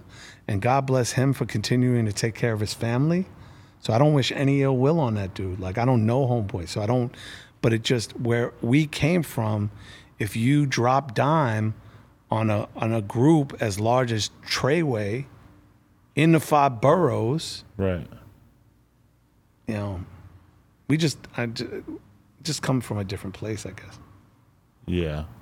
I mean, but I still, I feel like, you know, if you are tied to the sort of uh, the roots of rap or the street part of rap, I mean, the fact that he's been like basically ostracized from all corners of rap music aside from like a Nicki feature. I mean, if you if you do care about like, you know, certain moral standards and rap and all this kind of stuff, I mean, I would think that has to be a little heartening that like if you go through his Instagram comments, like you can't find a like a rapper. You'll see some Instagram influencers and such, but Yeah. I mean, hip hop has that- really kind of turned their back on him. And you know, again, you're making an assumption that I'm checking his Instagram like that. No, yeah, I mean, feel free to not do that. But And, if you were, thank to, you, thank you, because that is my facto Mm. right now. I, I'm not. He is not someone I follow on any social media. right? You know, um, who are you listening to right now? Because I, I I wanted to ask you, who are your favorite? What are you checking for right now?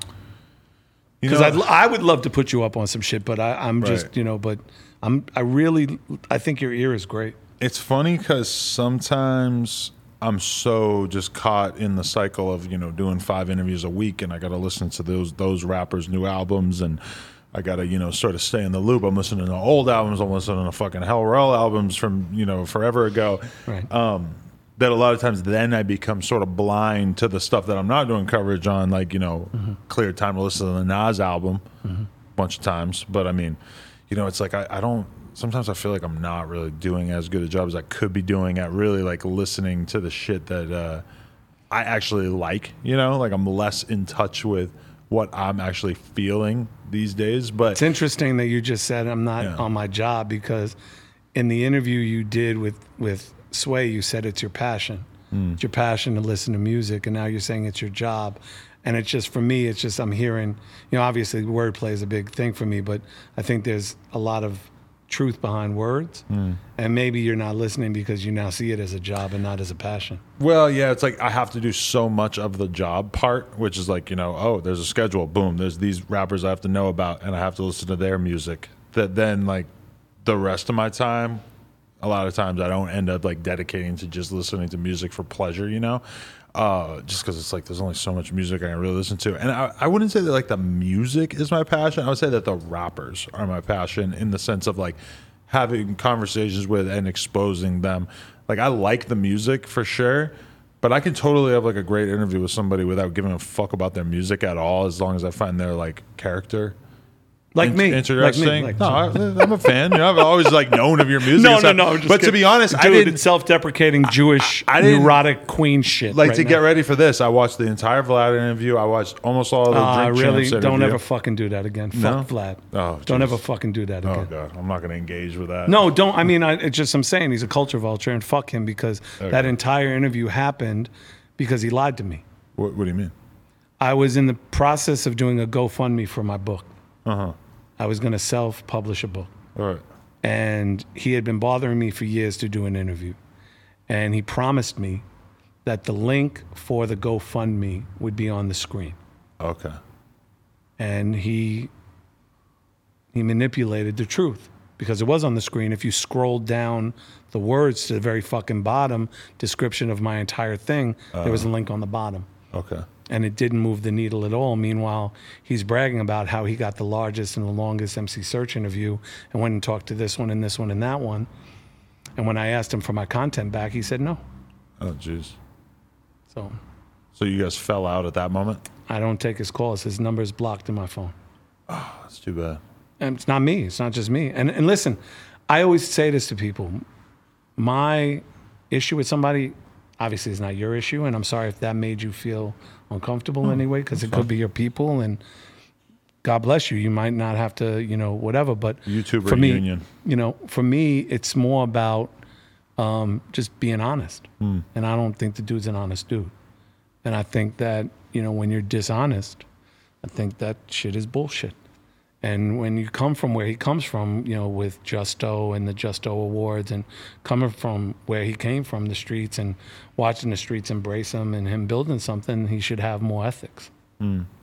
Well, yeah, I mean, as far as But I understand, and, and listen, it's a, the li, watching that Vlad interview, you're going to learn a lot about me because I, I shared a lot about myself because my intention was, oh, this is going to be a great avenue to reach a lot of people and hopefully raise the money I needed to tell my book. But now I have a deal and I have an agent, and you know, I'm going to write my memoir in, in the right way. right. Um, but you know, at that time, you know, I and I tell people, I do with Dave Chappelle all the time. I say, please, if if you're a fan of mine at all, if you give a fuck about anything I've ever done, please don't watch that interview. Okay. Please don't watch it. Watch the Drink Champs one. Watch with Nori. That's just as good. Please don't fucking watch that that that interview. Fair enough. You know. But anyway, I didn't mean to interrupt. Oh no, But- I, I was just saying. Um, and shout out to Vlad. Yeah. But one of the things that I loved about what you've done, at least, and it- maybe this was early on, and again, because you've now gotten to a certain place in your career, right. you did talk to artists that you love. I mean, Right. you, you know, you said it on the Sway interview, you've said it on other interviews.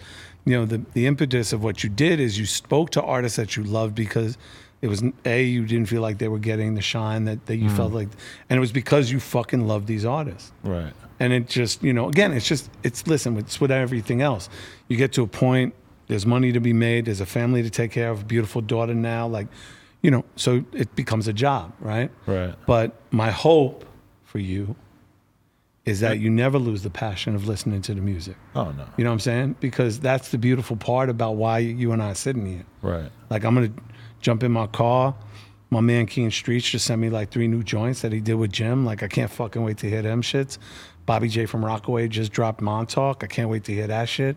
Blanc Lafina just dropped some hot shit. Like I love, and I'm not involved with any of these artists. Like I'm, they're not being distributed by me. I'm just a fucking fan. Like I love music. And you know whether we distribute them or not, or whether we work with them or not, is irrelevant. OT the Real put out a fucking crazy ass album. Like, I'm just a fan of the music, and if I get a chance to interview people, it's obviously still based on fandom, but it's just a different balance for me. I guess at this point in my life, it's like I don't do what I do for Serch Says, and and that because I'm trying to create an interview or trying to create, uh, I can still listen to shit, just be a fan. You know what I'm saying? Um, and also being able to tell stories is about like getting to know the artist through their music, right?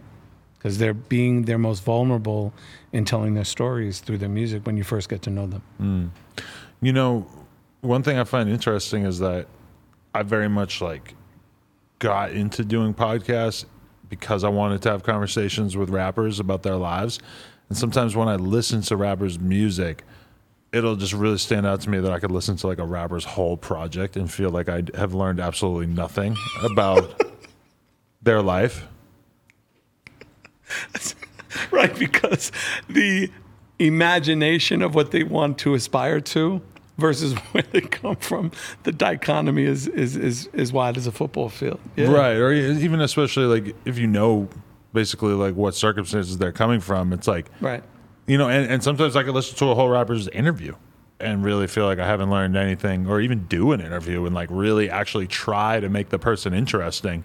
And it's just like sometimes the the ability to make popular music is like completely separated from the ability to be an actual engaging public figure. right my wife will give me a pep talk before i go into every interview and she'll say be honest be open and listen Right. So the question I want to ask you, obviously, because you started this before you got married, does your wife give you an advice before you go into interviews today? Technically, I'm engaged, but uh, I'm sorry. Yeah, it's all Yes. good. Um, no, because I mean, to be honest, a lot of weeks I'll be doing like nine fucking interviews for like an hour or two each. Right. So it's like, if anything, in my head, I I try to not talk about it before I'm doing it. I try to like minimize. You know, I, I have to be prepared, but I also try to like minimize the uh, intensity because you know, in, in- originally when I'd be going in to do an interview, I'd be feeling like a fucking boxer. Like I'm like preparing for this this battle of words that I need to like hype myself up for. And I think that like over time, I've realized that the more relaxed with it I am, the better that it can ultimately be.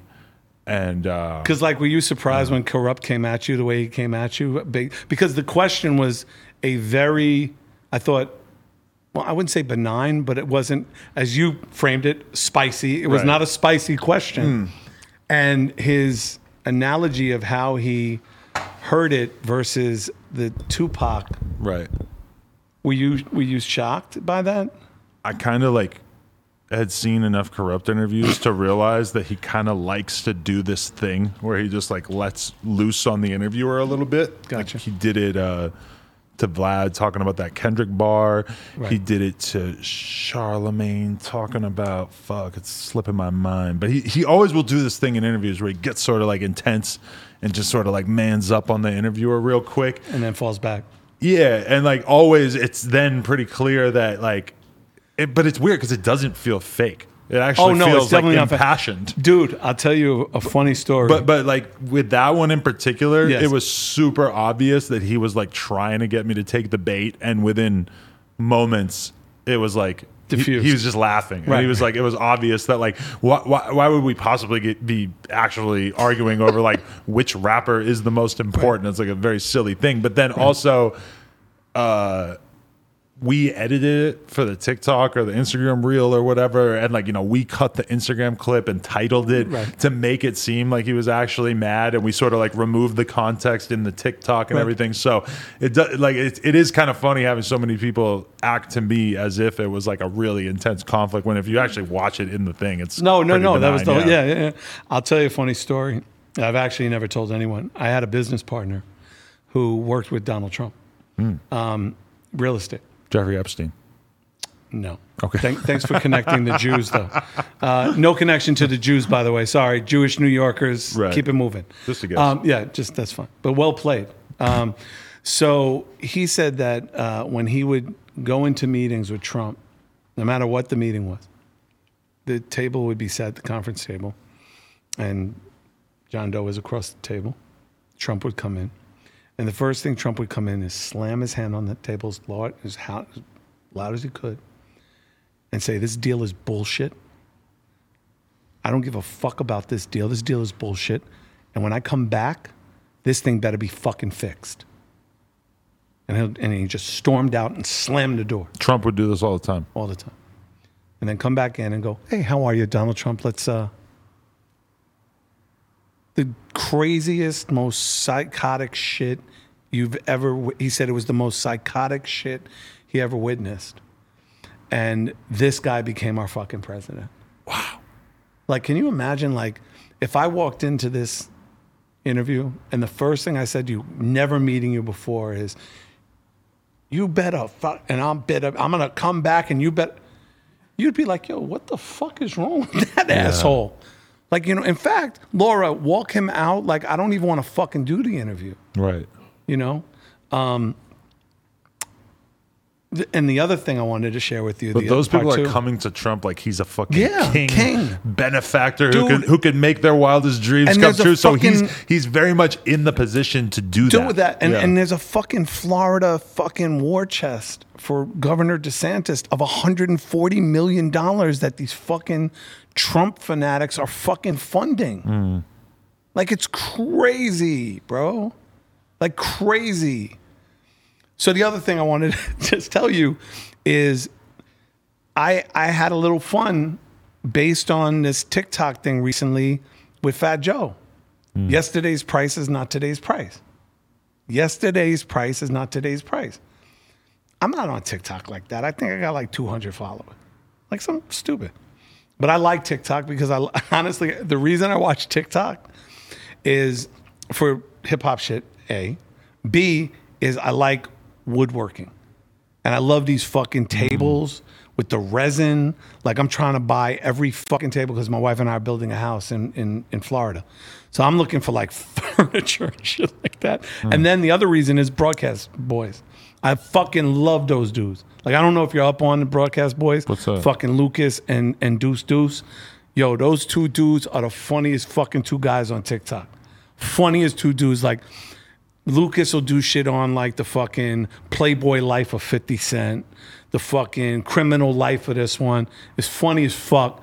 And then Deuce Deuce does shit on sports. Okay. Like the draft of 2007, Where Are They Now? Or my favorite one most recently is regular motherfuckers who look like Jay Z. He's like, oh, and here's the broke Jay Z trying to fucking thirst trap some bitch on a beach. And here's the, the- uh, those two dudes are hysterical. So I would suggest get up on them. So I did this thing with the split screen. Yesterday's price is not today's price. And I'm, I'm like this. I'm like, so is yesterday's price today's price? And it's yesterday's price is not today's price. So is yesterday's price today's price? It blows up on my TikTok. I get like, you know, whatever amount. And I'm looking looking through the fucking people who are checking. And th- of all the things I see is this white guy who says, Ah, another white guy who's confused by the fact that a brother is trying to set the fucking tone for economy, you fucking ignorant devil. and I'm like, but you're white and you don't know that I know Fat Joe and you don't know this is a joke. So thanks for visiting.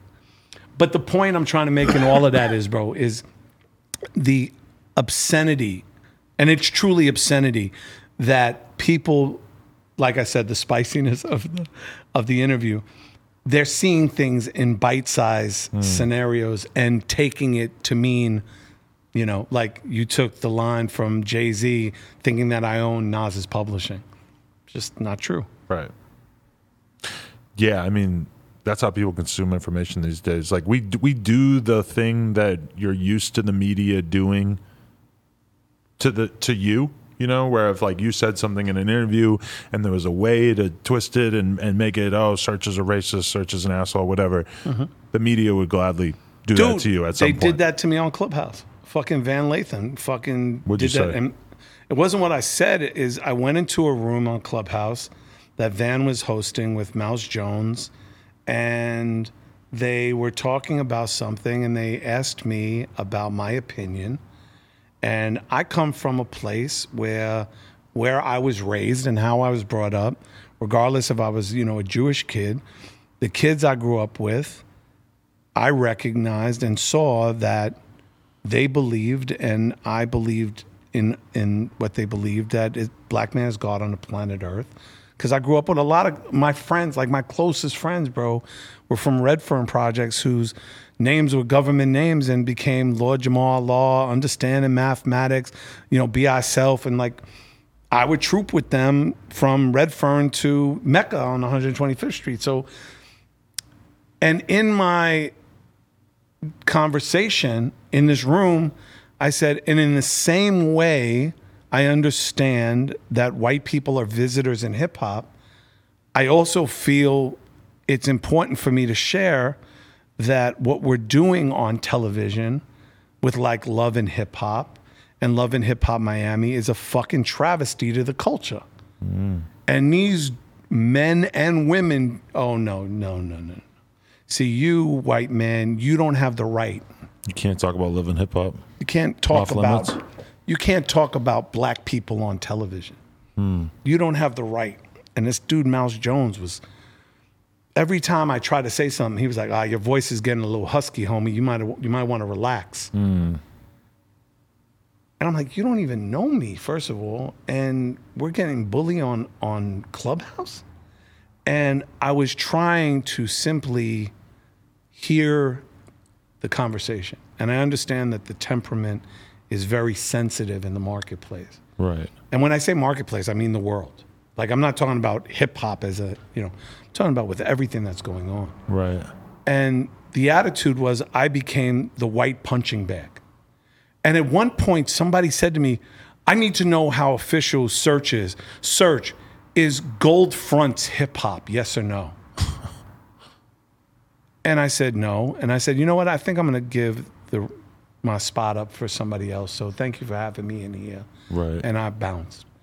And I found out later through friends of mine that, you know, they were having side conversations like, why is Serch allowing himself to be fucking tagged like this? and like, fuck these dudes. And, yada, yada, yada. and it's very simple why I just stayed there. Because I feel like I'm the only one in a lot of times in these rooms that can handle the conversation Right.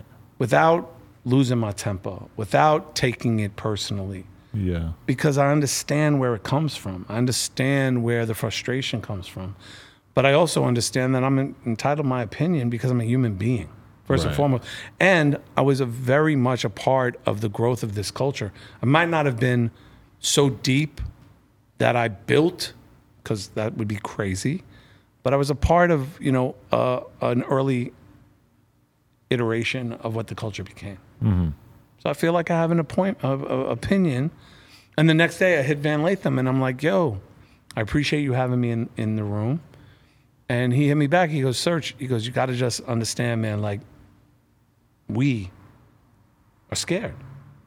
We're scared about what's going on. We're fearful of our lives. And I get it, man. I get it. You know, I've had situations with my children who are multicultural where, you know, cops pulled guns on them in fucking gated communities.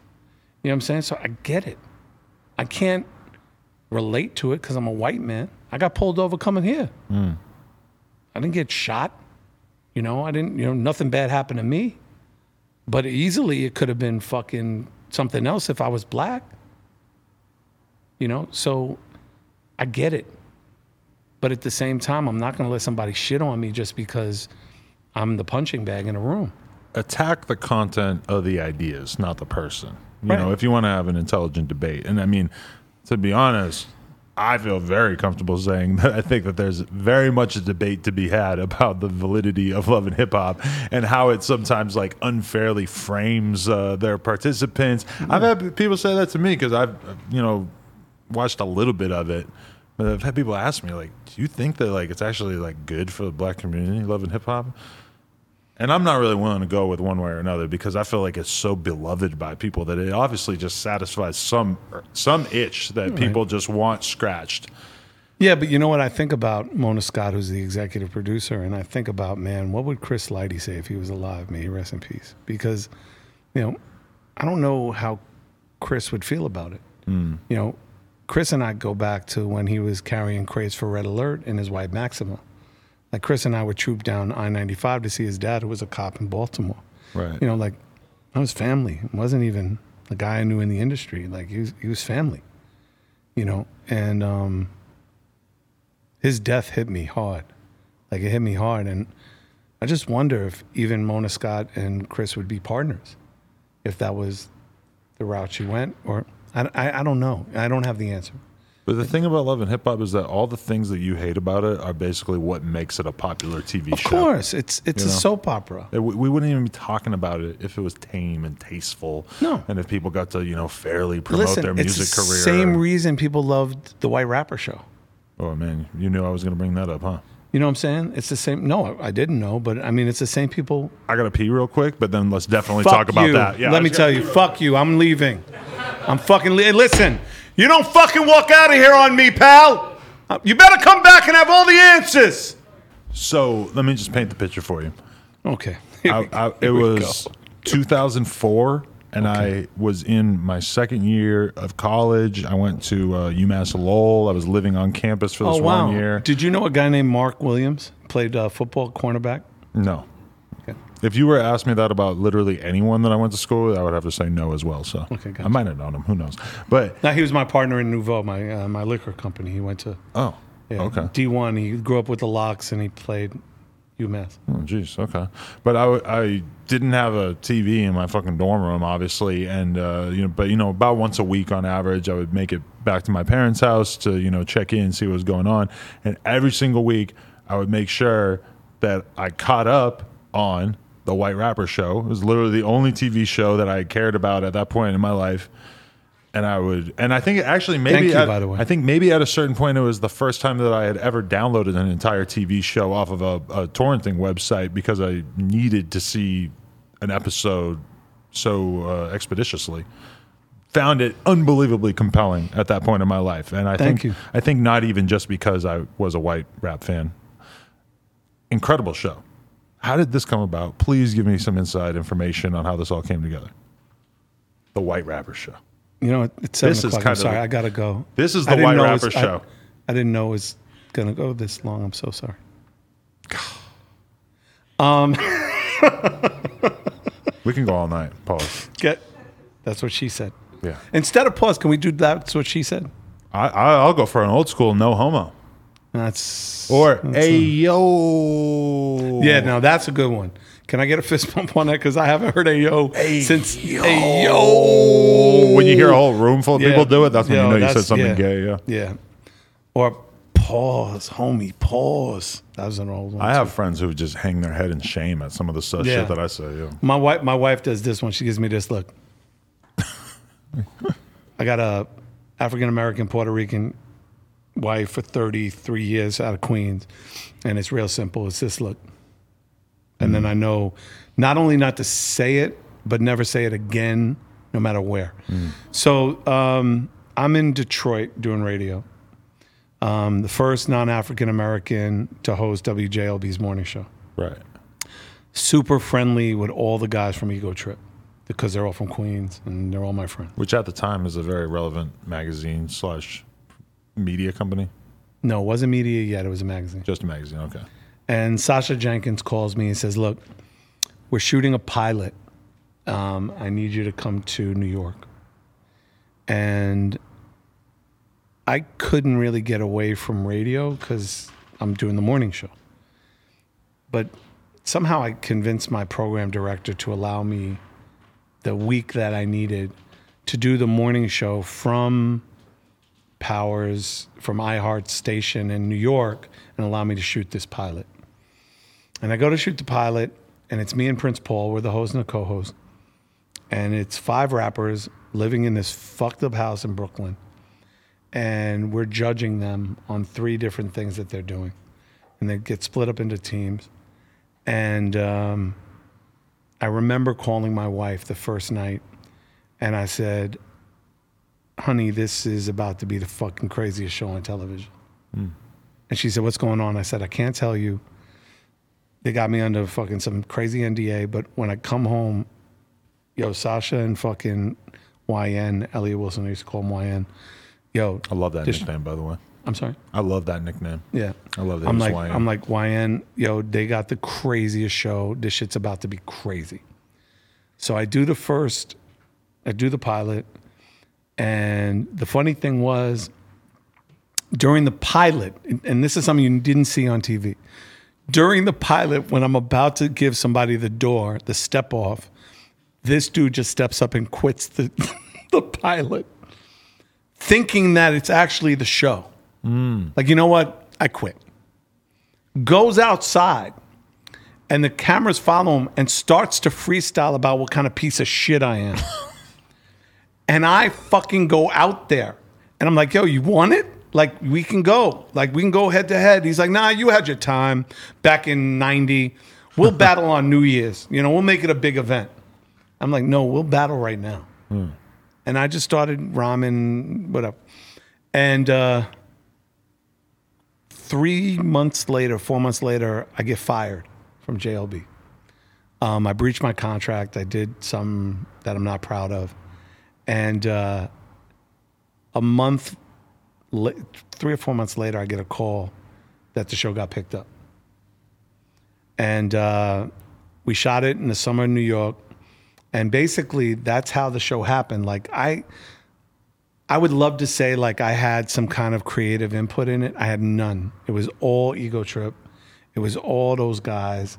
It was all YN, Gabe, Brent Rollins, Sasha, Jim Ackerman, Christian McLaughlin from VH1, and this amazing crew Right.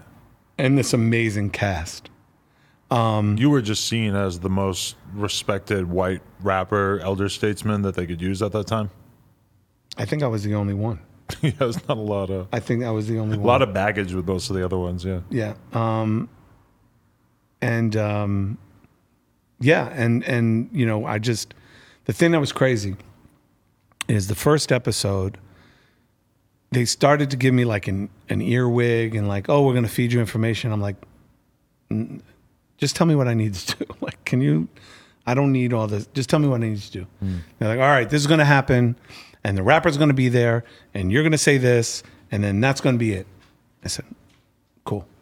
They said, "You sure you don't need none in here?" Got it. And I, I did it. And what you see on the first episode, when I'm like, I don't care what the fuck we put you through, yada yada yada, this and this and this. That was all one take, done. Mm-hmm. I go back to the room, control room, and Jim Ackerman, who was at the time the head of programming, has got tears in his eyes. And he says, I've been doing this for a long time. That was the best TV I ever saw. Wow. And a month later, Ken Mok, who was the production company, says, How do you feel about doing a talk show called Serch? And within six months, I had a deal at Universal Pictures to do my own talk show. Wow. And it was all because of the White Rapper Show. Right. you know.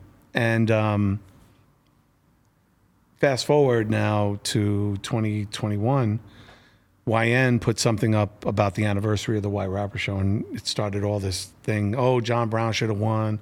What happened to Persia? What happened? to this? So I was like, you know what? I'm gonna get the the crew together and do a reunion on Serch Says. Oh, really? We did a two part. Oh, fuck. I wish I saw that before It's, I did it's this. It's on my YouTube. God damn It's on my YouTube. That's amazing. Yeah. So I had John Boy, I had Jus Rhyme, I had um, Shamrock, Hundred Proof, um, just talking about the show, talking Wow. about all that shit. Yeah. I had five of the ten on the show from the show. at least some of the conversation about the White Rapper show when it popped up recently was just that, you know, it would be hard to imagine it occurring in today's social climate, to say the least. Did you have any of That's those concerns at the time? Did it stand out Hell to you no. that this was sort of bizarre, or was it? I mean, at Here's the time, white rappers were so rare in rap that it was like, how It could you wasn't not do a show about Dude, these it was not only these, it was These- not only they're rare. unicorns, man. It was not only rare, but the period of time before it was that. Oh, I'm naughty by nature. and We need a white rapper. We'll grab Milkbone. Oh, we're a fucking successful black rap group. We'll grab Jojo Pellegrino. Mm. It was like every successful black rap group needed a white rapper. It's like everybody should have one. because all these dudes who come from like street backgrounds or whatever, they're all clever fucking businessmen. They're all like used to really having a hustle. So to them, like the idea of like, and it's the same reason why they all have a girl rapper because they just see it as like low hanging fruit. It turns out it's actually incredibly difficult to ex- execute Without but it- question. it's worth a shot. And and one of my favorite stories about Aftermath Right. my one of my dear friends. Shout out to James Lopez, who who runs Will Packer's company, um, and did marketing for Atlantic for years. Um, he was the head of marketing at Aftermath, and uh, Dre comes in, and he says the first art- artist we're going to put out. Now, mind you, I don't think you remember this. Probably don't. It was the first time in the history of radio that Aftermath had a national platform. When Dre announced Aftermath, he was interviewed by Angie Martinez. It was syndicated. Right. MS allowed, it was on fucking like a hundred stations. And he was playing this group and this group and this group and this group and this group. And it was crickets, bro. It was fucking crickets. Everything that Dre played, he played the firm. That was the last thing he played was the firm. Right. Because Right. I mean, his project around that time tanked as well. Terrible. Yeah. Including the firm. He, he, he really took a step back stylistically from what he had been doing before. But to have that ability, to have that stature, to do a nationally promoted thing about aftermath and Dr. Dre, the great Dr. Dre, Right. and have like it just not be what it is, right? Right. So fast forward and Dre comes into a meeting at Aftermath. This is, you know, I'm hearing this secondhand, by the way. I'm not saying that I was in the room right. and Dre announces that he's the first record he's putting out is Eminem, and all of the black executives are like, "No, what the fuck? Are you, what? What? Ah! Like literally losing their minds. Right. And obviously, we all know how that turned out. Right? But but it's easy to see how they would have felt that way because they're like, we're expecting a return to form. We want you to go back to the chronic. We don't want this lyrical fucking white kid. and and it's not even lyrical, non-lyrical. We don't want white, Right. blank. Yeah. Um, and uh, obviously, we're talking about an anomaly of an MC now, right? Fast forward twenty some years, he's still fucking bodying verses, right? Um, so the White Rapper Show was basically easy, low hanging fruit, as in your words, because from 1997 to 2007, when our show was on, there was one. So it was easy. We, we just put it out there. We're going to find the next great white hope. But that's not what the show was about. It was a social experiment to show how far our culture came from 1520 Sedgwick Boulevard to fucking dudes who listen to fucking Alabama who don't know what Run's House was. You know, and I love those dudes. Like we've talked about it on on the podcast when we did the reunion. I had to pretend like I hated those kids. I fucking loved those kids. They were great kids. But, and that's the but, the television challenge was that we had to show them for who they were, not what they wanted to be. Mm. Right? And what they wanted to be and who they were were two totally separate things. For us, meaning Ego Trip, VH1, the White Rapper Show, it was about how far did they fall?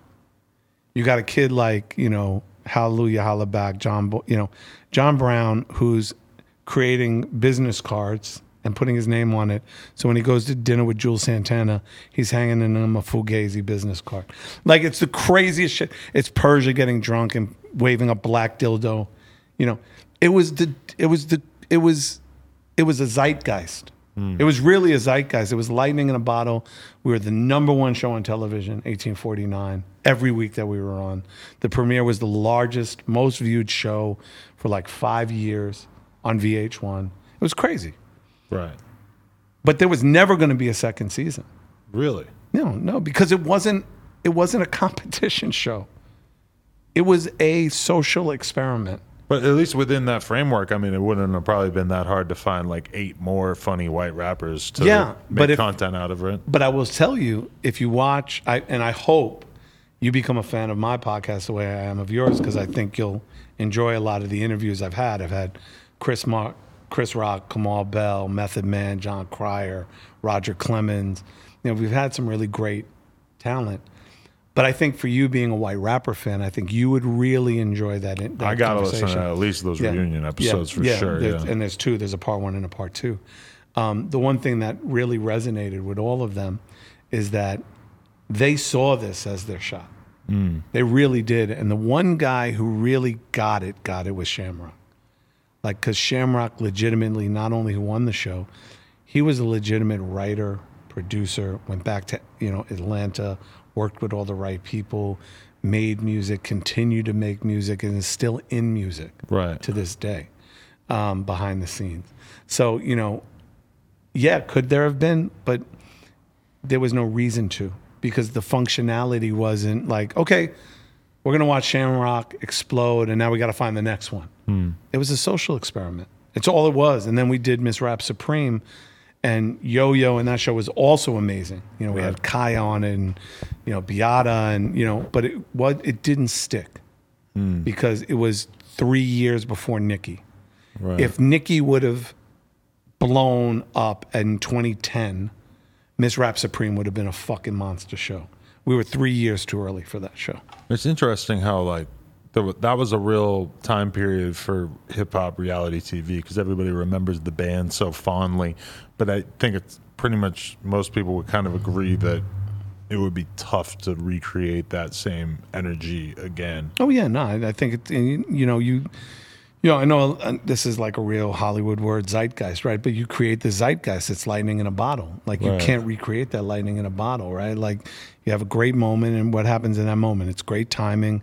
It's great perspective. It's great opinion, and it just lands where it lands, right? And it's like that. It's that perfect perfect vault. Right. right? Like, You might practice it 150 times, but when it's time to do it in the Olympics, you only have one shot. Right. Right. It's that. It's that same. It's that same thing. Um, and and you know, for me, a lot of uh, fans of the show have always asked, you know, when are you going to do another one?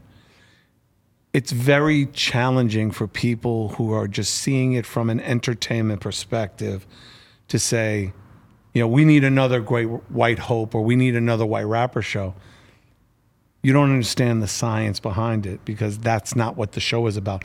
Watch the episodes again. Watch what the fucking comp, the the the challenges were, hmm. and and see who the challenges were and who they were in front of. But you don't you think that those characters were so compelling that that made the whole show. But don't you think that there's a lot of other good characters out there? Yeah, but there's not the uniqueness anymore. Like in 2007, how many white rappers could you count on your one hand that you respected? Hmm. Bronson didn't happen until 2010. Right. Asher Roth didn't happen until 2009. Mac Miller, rest in peace, didn't happen until 2010. Like all the white rappers that now that people respect that are of the ilk of the culture, and there's a lot of them. I can, I'm sure I can name 20 more. I've, and Bobby J from Rockaway. I mean, there's just so many great white rappers now.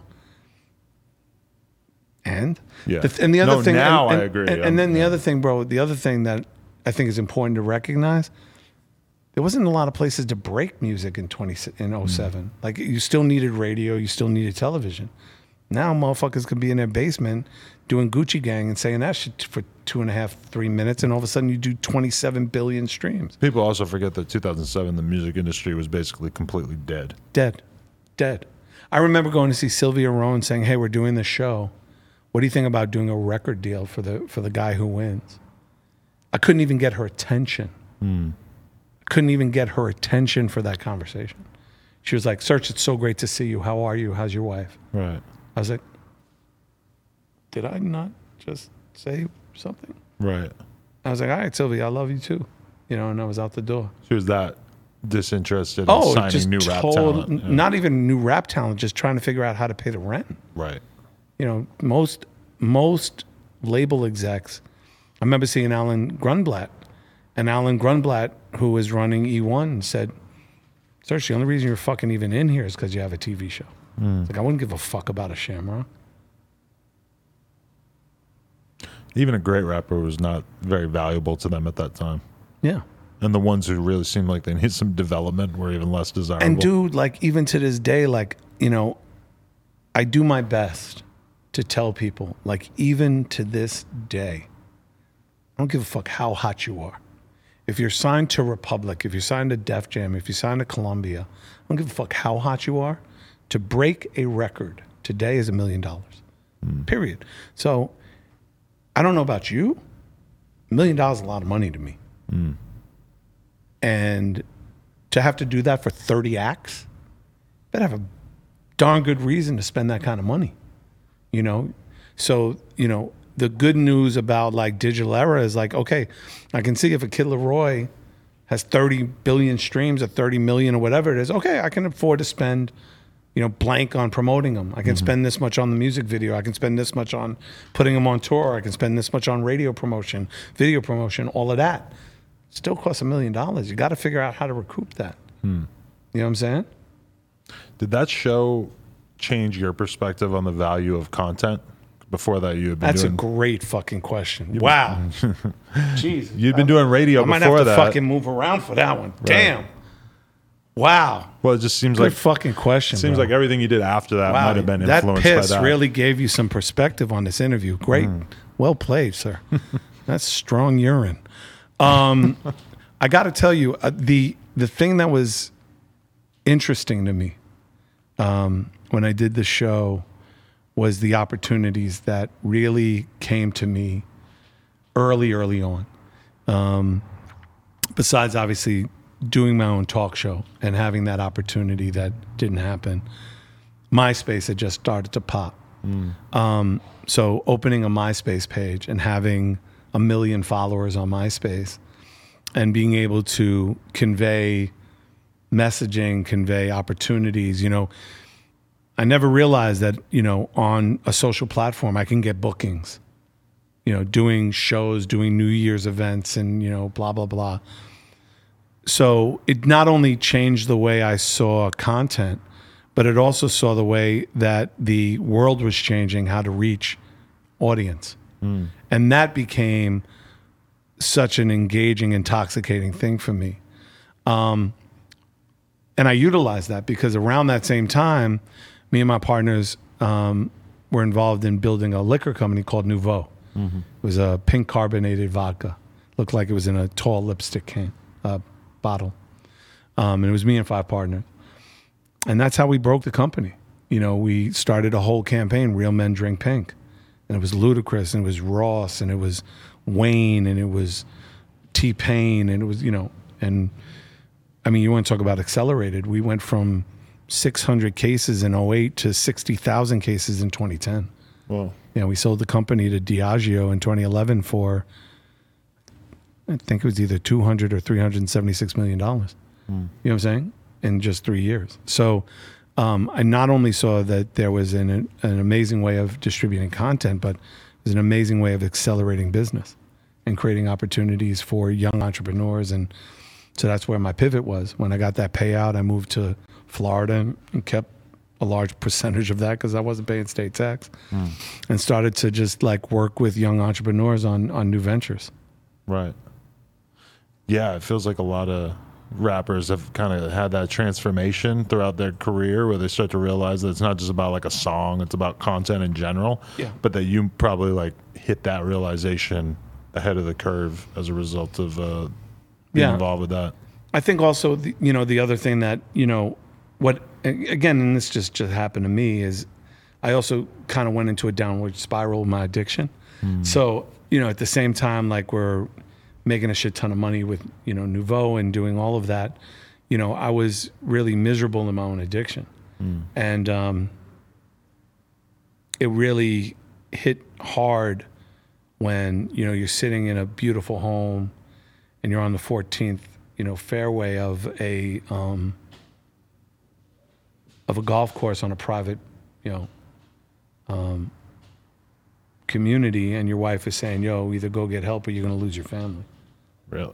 and you're the most you know n- most successful that you've ever been you know? Um, and uh, that dichotomy really also hit hard you know? Because i just I, I lost control you know? And the addiction took over and the things that kind of were challenging about you know what i loved about reaching out to people also was you know becoming tremendously dangerous for my family and for my and my own health. So you know it was uh, i'm very thankful. I'm very thankful that i got a, a real one in my life. You know my wife is a, a real ride or die. She could have left a billion times bro. You know whenever i hear that lady gaga song it chokes me up because i gave my wife a billion reasons to stay to leave. And she always found one good one to stay. Mm. You know what i'm saying? Like for real for real. Like she is that record was written for my wife and, sh and gaga doesn't even know it. You know what i'm saying? And it was the least i can do as a man to at least give it the best I could to try recovery, try to find, you know, try to find the things that were making me ugly to my wife and ugly inside. You know what I'm saying? So, and that was also a great way, you know, social media was also a great resource for me because I also dealt with a lot of other things. I, you know, I wasn't being open about my bipolar disorder. I wasn't being open about you know, emotional challenges I was having. I wasn't being open about, but I was able to see a lot of that through social media, and I was also able to utilize a lot of that um, connectivity to people. You know what I mean? So it was this great growth, this great expansion, but also the ability to make amends to my daughter and you know make amends to my wife and make amends to my children, but also make amends to friends. You know, um, and and be willing. And I got to tell you, man, honestly, bro, when I got into recovery, I was the most successful I ever was. And I lost everything when I was in recovery. Everything. Everything. How so? How because when I got into recovery, one of the things I learned is I had to get rid of people, places, and things. So all the people I was making money with, I couldn't make money with anymore. Hmm. So all the people I was dealing with, I, I couldn't go hang out with Rick Ross. I talk to him about a deal for a liquor company, he's going to blow smoke in my face. I don't, I don't have that strength right now. Can't do business in the liquor space. Even though I don't drink, I can't do that. So I can't even be in the music business really. And everything dried up. Yeah. And there was seven years time where I like had to rebuild. But the one thing I didn't lose ever is my recovery. I didn't lose that. So I was, while I was losing something materialistic, I was building something emotional, spiritual, and more profound. So when I kind of emerged, I emerged, and in less time, I created a much more rapid level of success than I've ever had. You know, um, and I see things so much different. And and going back to your question about social media, the beautiful thing about it now is like I fuck with this kid. I love this kid. Not, young artist named uh, Surf out of Atlanta. Found out about him. He put out three mixtapes: Bad Human, Badder Human, and Baddest Human. And he just put out a, an EP called Sustaining Injury. But what I love about this kid is on the humble, just on the humble. One day he's like, "Yo, I'm on Discord, a Secret Surf." And all he does on on Discord Saturdays is all his fucking fans, and all he talks about is his mental health. Lost his mother to addiction. Talks about it openly. Like it's fucking amazing. It's like a fucking going to a, a group therapy session. Hmm. You know, and I love that about the kid. I, I mean, not only is he just fucking super talented artist and MC, and I love his music. His new single Wasabi's fucking crazy. I was just listening to it when I'm on my way here. But to have that kind of openness, you know, to be an artist that says, you know what, I'm gonna expose my warts, because I didn't. Who the fuck was talking like that? You know, blank amount of years ago. You know, so the beautiful part about what I learned from MySpace early on, and in in my fandom and in you know my fame early on was, I could use it also as a vacuum to grow. And that's what I did. Like I learned really slowly. And the very first Instagram post I ever did, 2013, is backstage with Mac Miller, Arsenio, and me. It's the mm-hmm. very first one. And it obviously Mac died six months later. Arsenio show was canceled six months later. And it's this reminder for me of what was and also where I where I was in that moment and that's the beautiful part for me for for social media is that it's an incredible snapshot, but it also gives me an ability to share where I am. Yeah, for sure.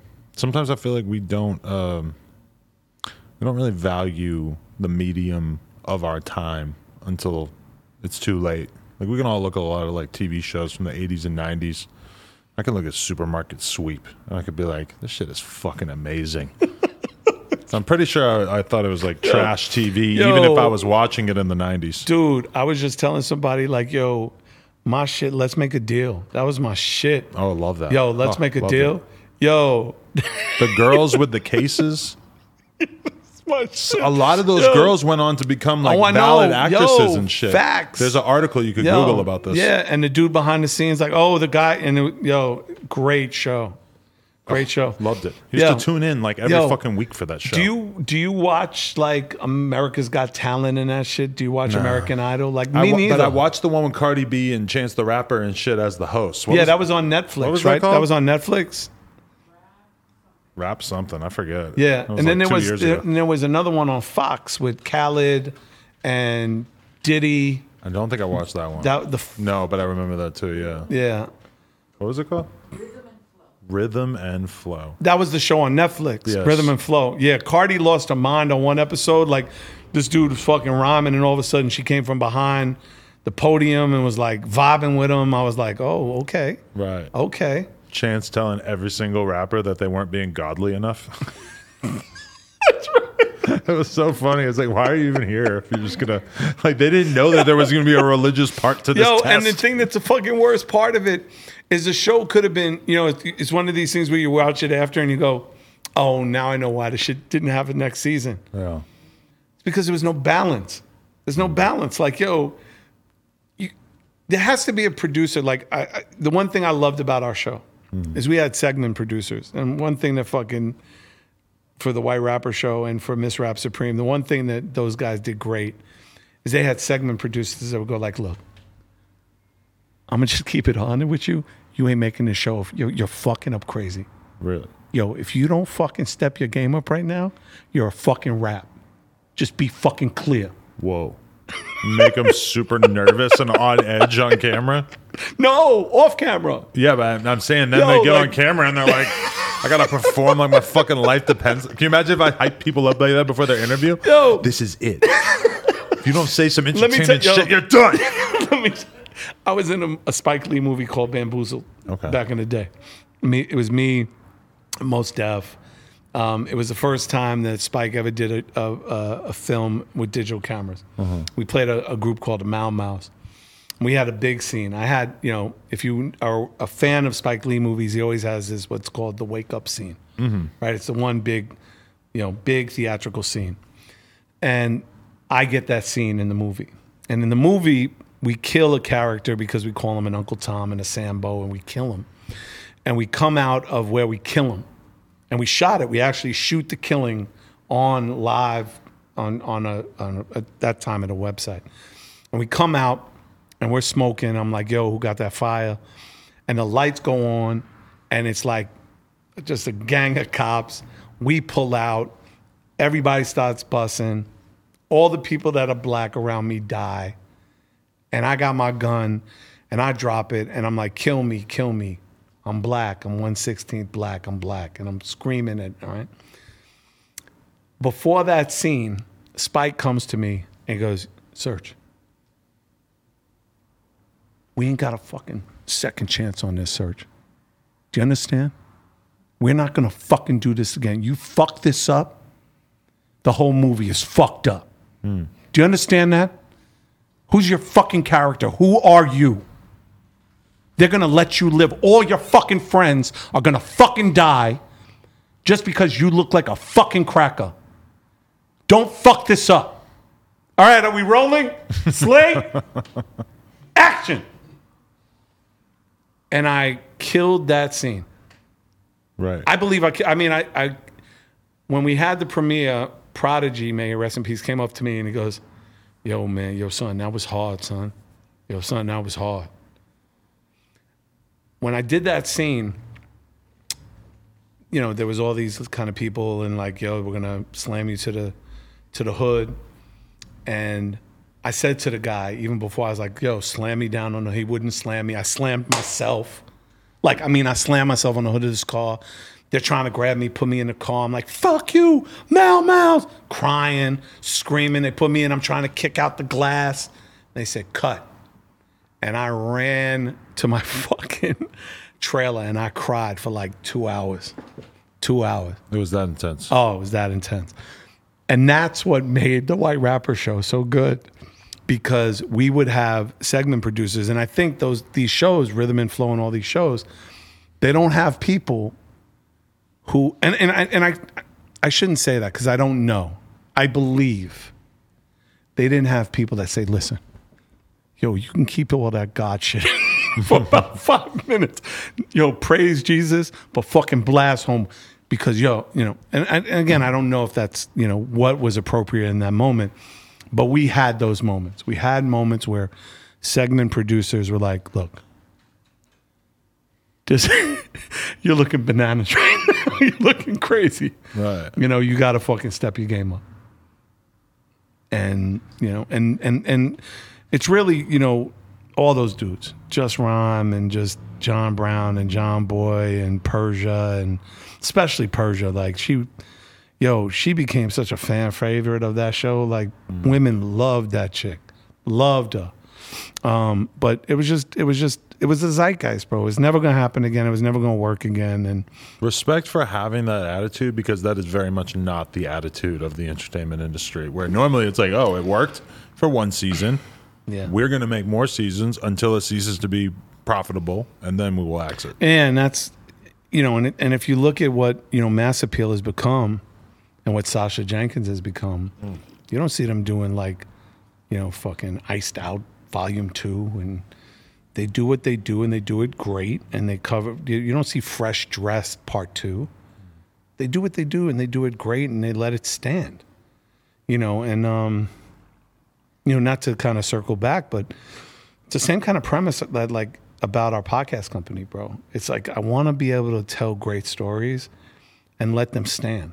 Like, you know, like when I listen to Kane talk about being on the set of Posse, you know, I know that it wasn't his proudest moment being but the way he tells it and how he told it, but he'll share with you like we framed it in a way that makes him feel good about telling that story. I broke the seat. Oh, Yeah. Um, Brian, can you write a check for the broken seat? Thanks, man. Appreciate it. Um, but a check for a three-year-old office chair. no problem. Uh, do you want me to go to eBay and buy you the three year old? Yes. Okay.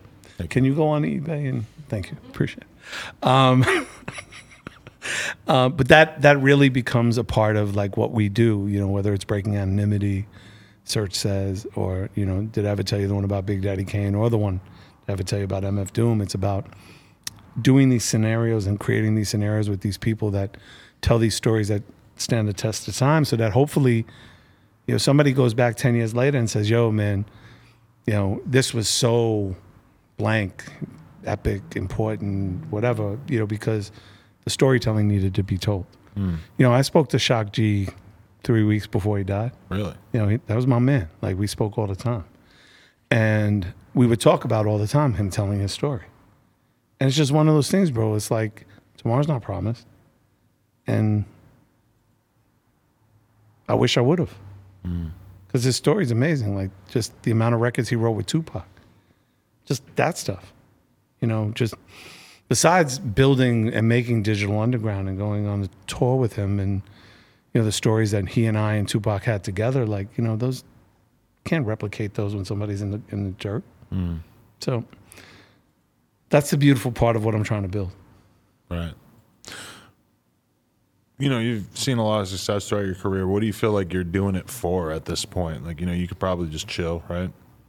Maybe you couldn't, but you probably, you know, there's like a lot of different things you could be doing with your life. Like, what, what do you feel like is really driving you at this point? the storytelling. Hmm. The for me, it's purely about the fact that I feel that we are superior in how we tell our stories, and that the relationships I have with the artists is unique because we're able to tell the stories in a way that no one else thinks about. Um, I, I think that's one of the things, and and I don't think I'm in a place where I can chill yet. You know, my wife and I talked about it. You know, we're building this house, and we talk about you know the next five years and what that looks like. I'll be 59. I'll be probably 60. You know, I'll probably be in a different place. You know, 60. Probably sell the house, live six months in a different country every six months, move someplace. You know, be in a different spot you know, we have a lot of things going on that, you know, we're not talking about. I told you about Unition and what we're doing in the virtual space, but you know, I have 10 other businesses that we're growing, you know, that I can't talk about, you know, right now. Um, and all of them have amazing fruit that they're going to bear, and I'll see where I'm at. But I'm not a chaser. Like, I know what my number is, you know, and I know when I hit that number, I'm good.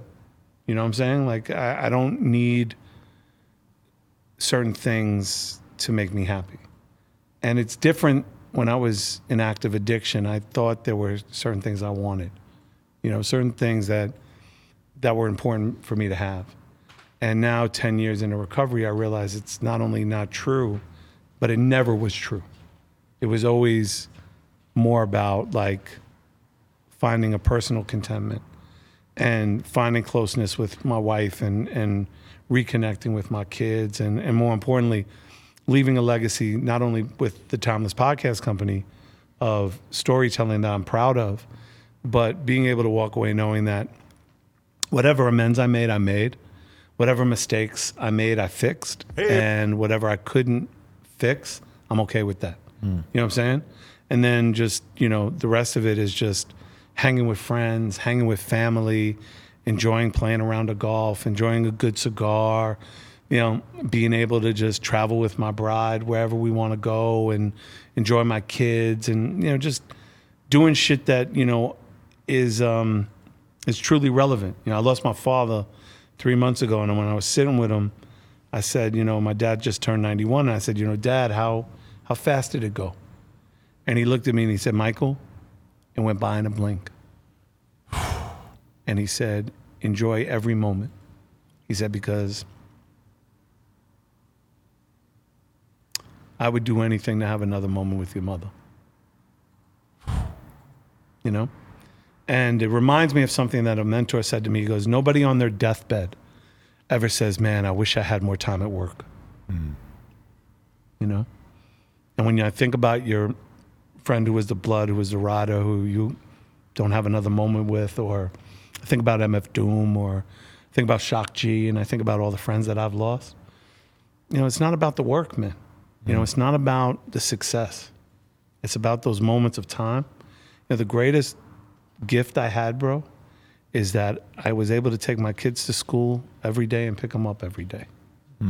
You know, um, I might not have been the most present father, and certainly I was in active addiction, so I'm sure I wasn't the best father, but I was there, and I enjoy the, those moments. You know, and I was there to celebrate those moments. And again, I might be really selfish in saying that because probably wasn't the best for my kids, but I know I got that.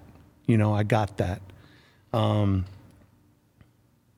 the other thing I, I tell people in, in breaking anonymity is, you know, when my mother died in 2013, I couldn't really feel it. You know, I was still very numb. Um, but I didn't want to use. I just, you know, I wanted to be there for my father. You know, he'd lost his wife. He'd lost his best friend. And then, like a year later, I lost my dog. My dog died in my lap on my way to the hospital. And that was the first time I really felt pain. You know what I'm saying? Like I really wanted to use.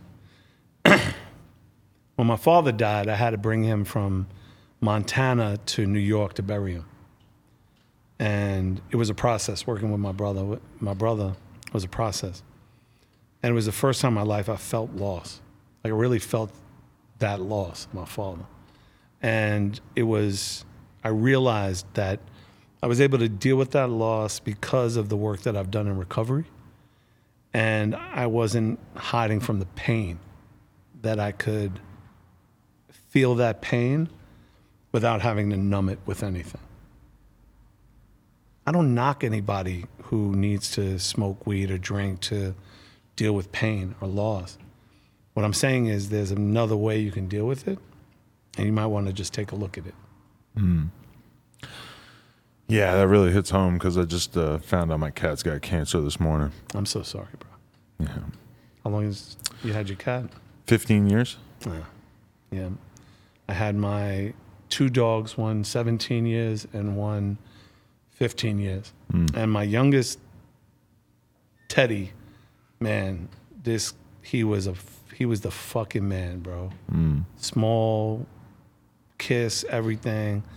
We found out like two years prior that his heart was bad. And then, you know, he just started smokestack breathing on my lap on the way to the hospital and we lost him. Fuck. Um, My other dog, Gizmo, was an asshole. I fucking hated that dog. But we had the 17 years.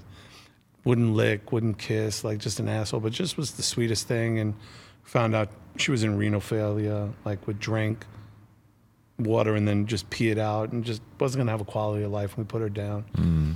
It was really painful, but man, I, it's just when you lose a pet that's a family member, mm. you know, and you try your hardest to deal with not only helping them at ease, but remembering all the good and all the happy.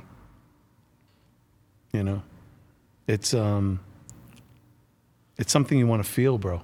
You know, it's something you want to feel, and I, I really hope for you, you allow yourself to feel that, bro. I hope you don't try to numb it, and I hope you allow yourself to feel it because I think if you do, you're going to really grow from it.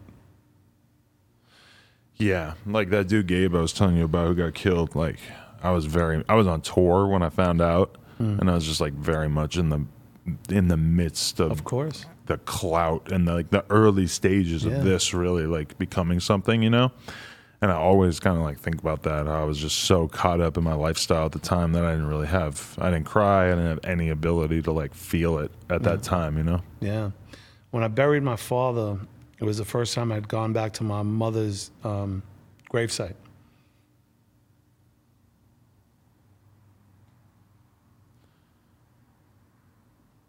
And that was when I felt it.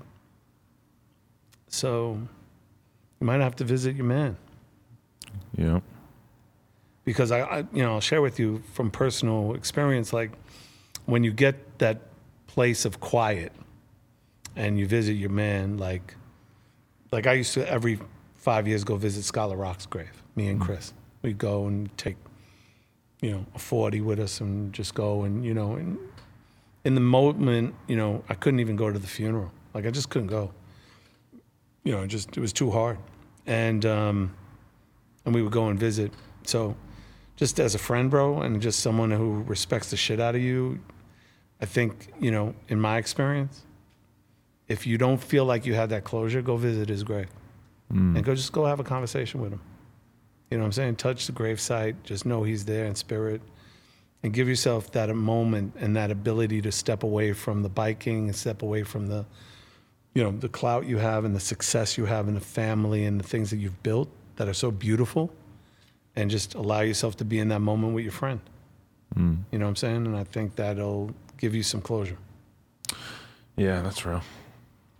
The cat thing's even tougher though, to be honest. oh yeah of course because that's your That's every baby. day. yeah that's your baby. And and to see your cat suffer and to see anybody suffer but to see a pet suffer especially when it's to no fault of their own. You know what i'm saying? And and to have a cat for 15 years like it you know I, I trust me i feel that pain for you and i feel how much it hurts you and i can see how much it's challenging for you. And um, you know just love on that animal the best you can enjoy it as best you can and mourn it as best you can you know really be in the moment as best you can with that and also it's a great way of tr- teaching your daughter about love and loss mm. and give her that moment Yeah, she's obsessed with him, but she's only Yeah. nine months. So Yeah. yeah. you know and the one thing again that i learned you know when we were taking our dog's name is gizmo to put her down. We gave all of our kids because they were all grown the ability to facetime and say goodbye. You know um, and they all you know were all very emotional and all very sad and but it's important to have that closure. You know it's really important to have that closure.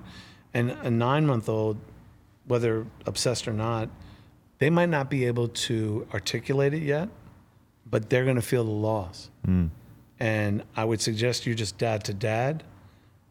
Don't let that relationship of that cat with you go years without you explaining that loss to your daughter. Because you might get another animal, you know, you might get several, hmm. and just say, you know, hey, you know, this is our cat. Our other cat is no longer with us. Love on this cat. Tomorrow's not promised.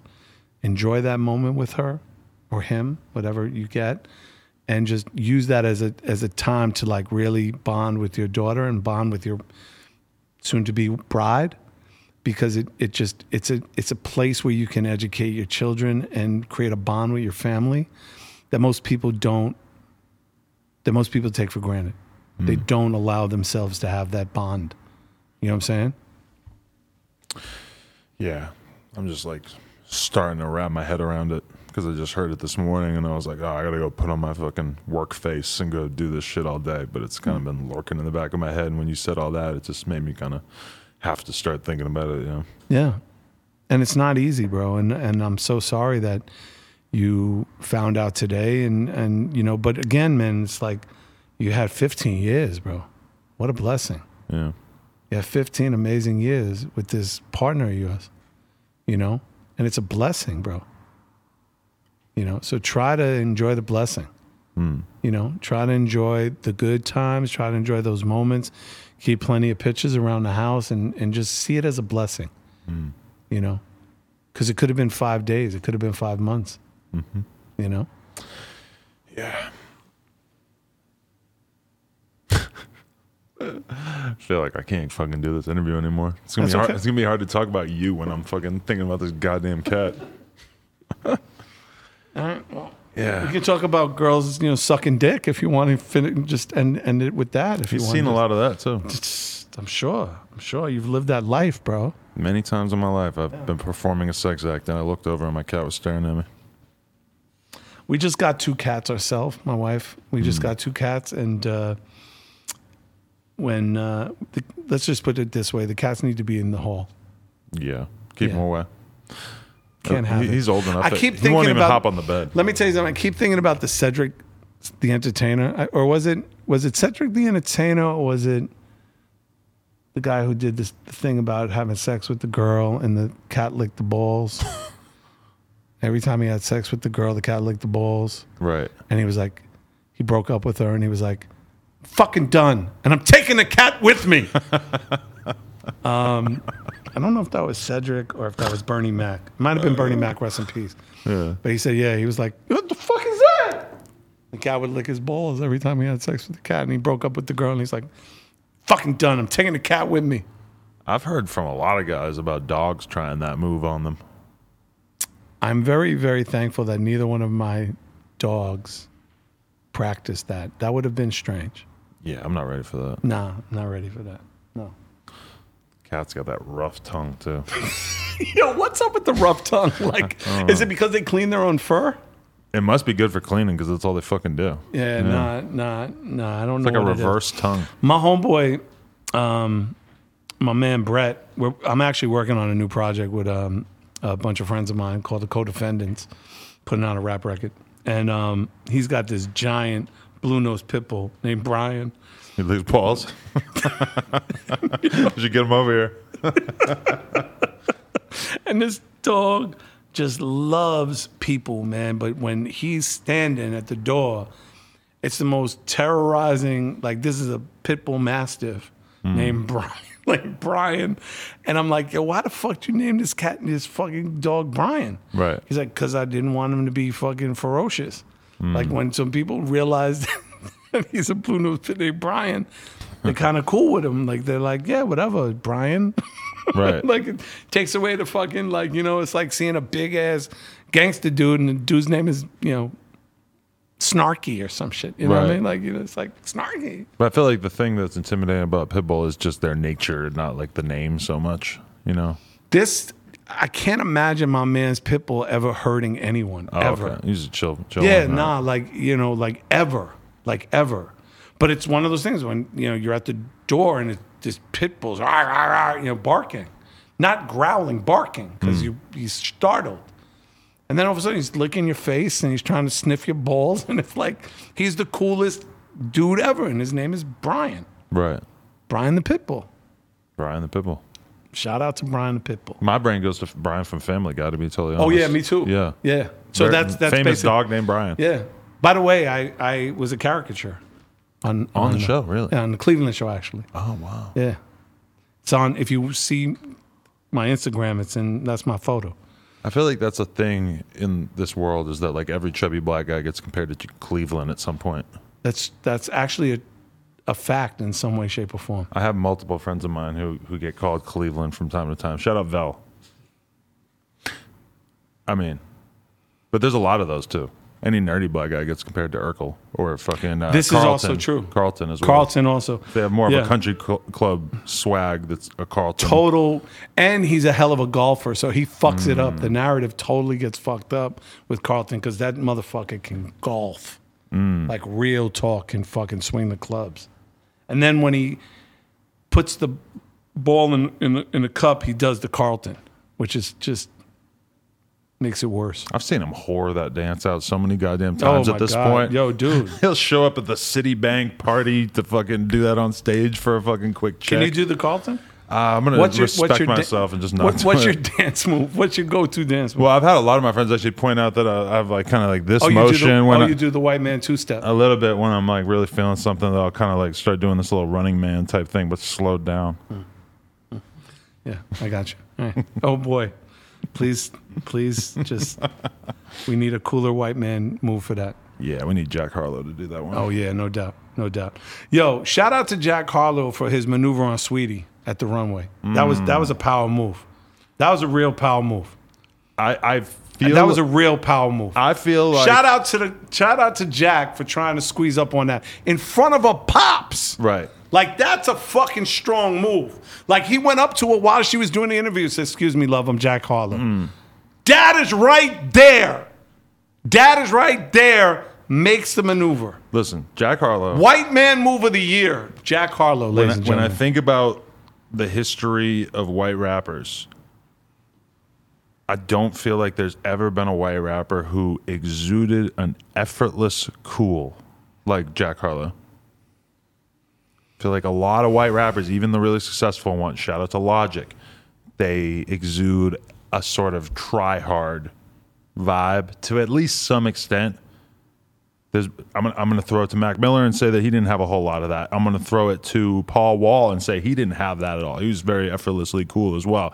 But Jack Harlow, there's something special that he brings to the white rapper game, in my opinion.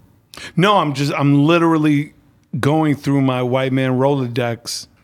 Now I just showed how old I am because I said Rolodex, not contact list. Mm. Of I still cool white rappers.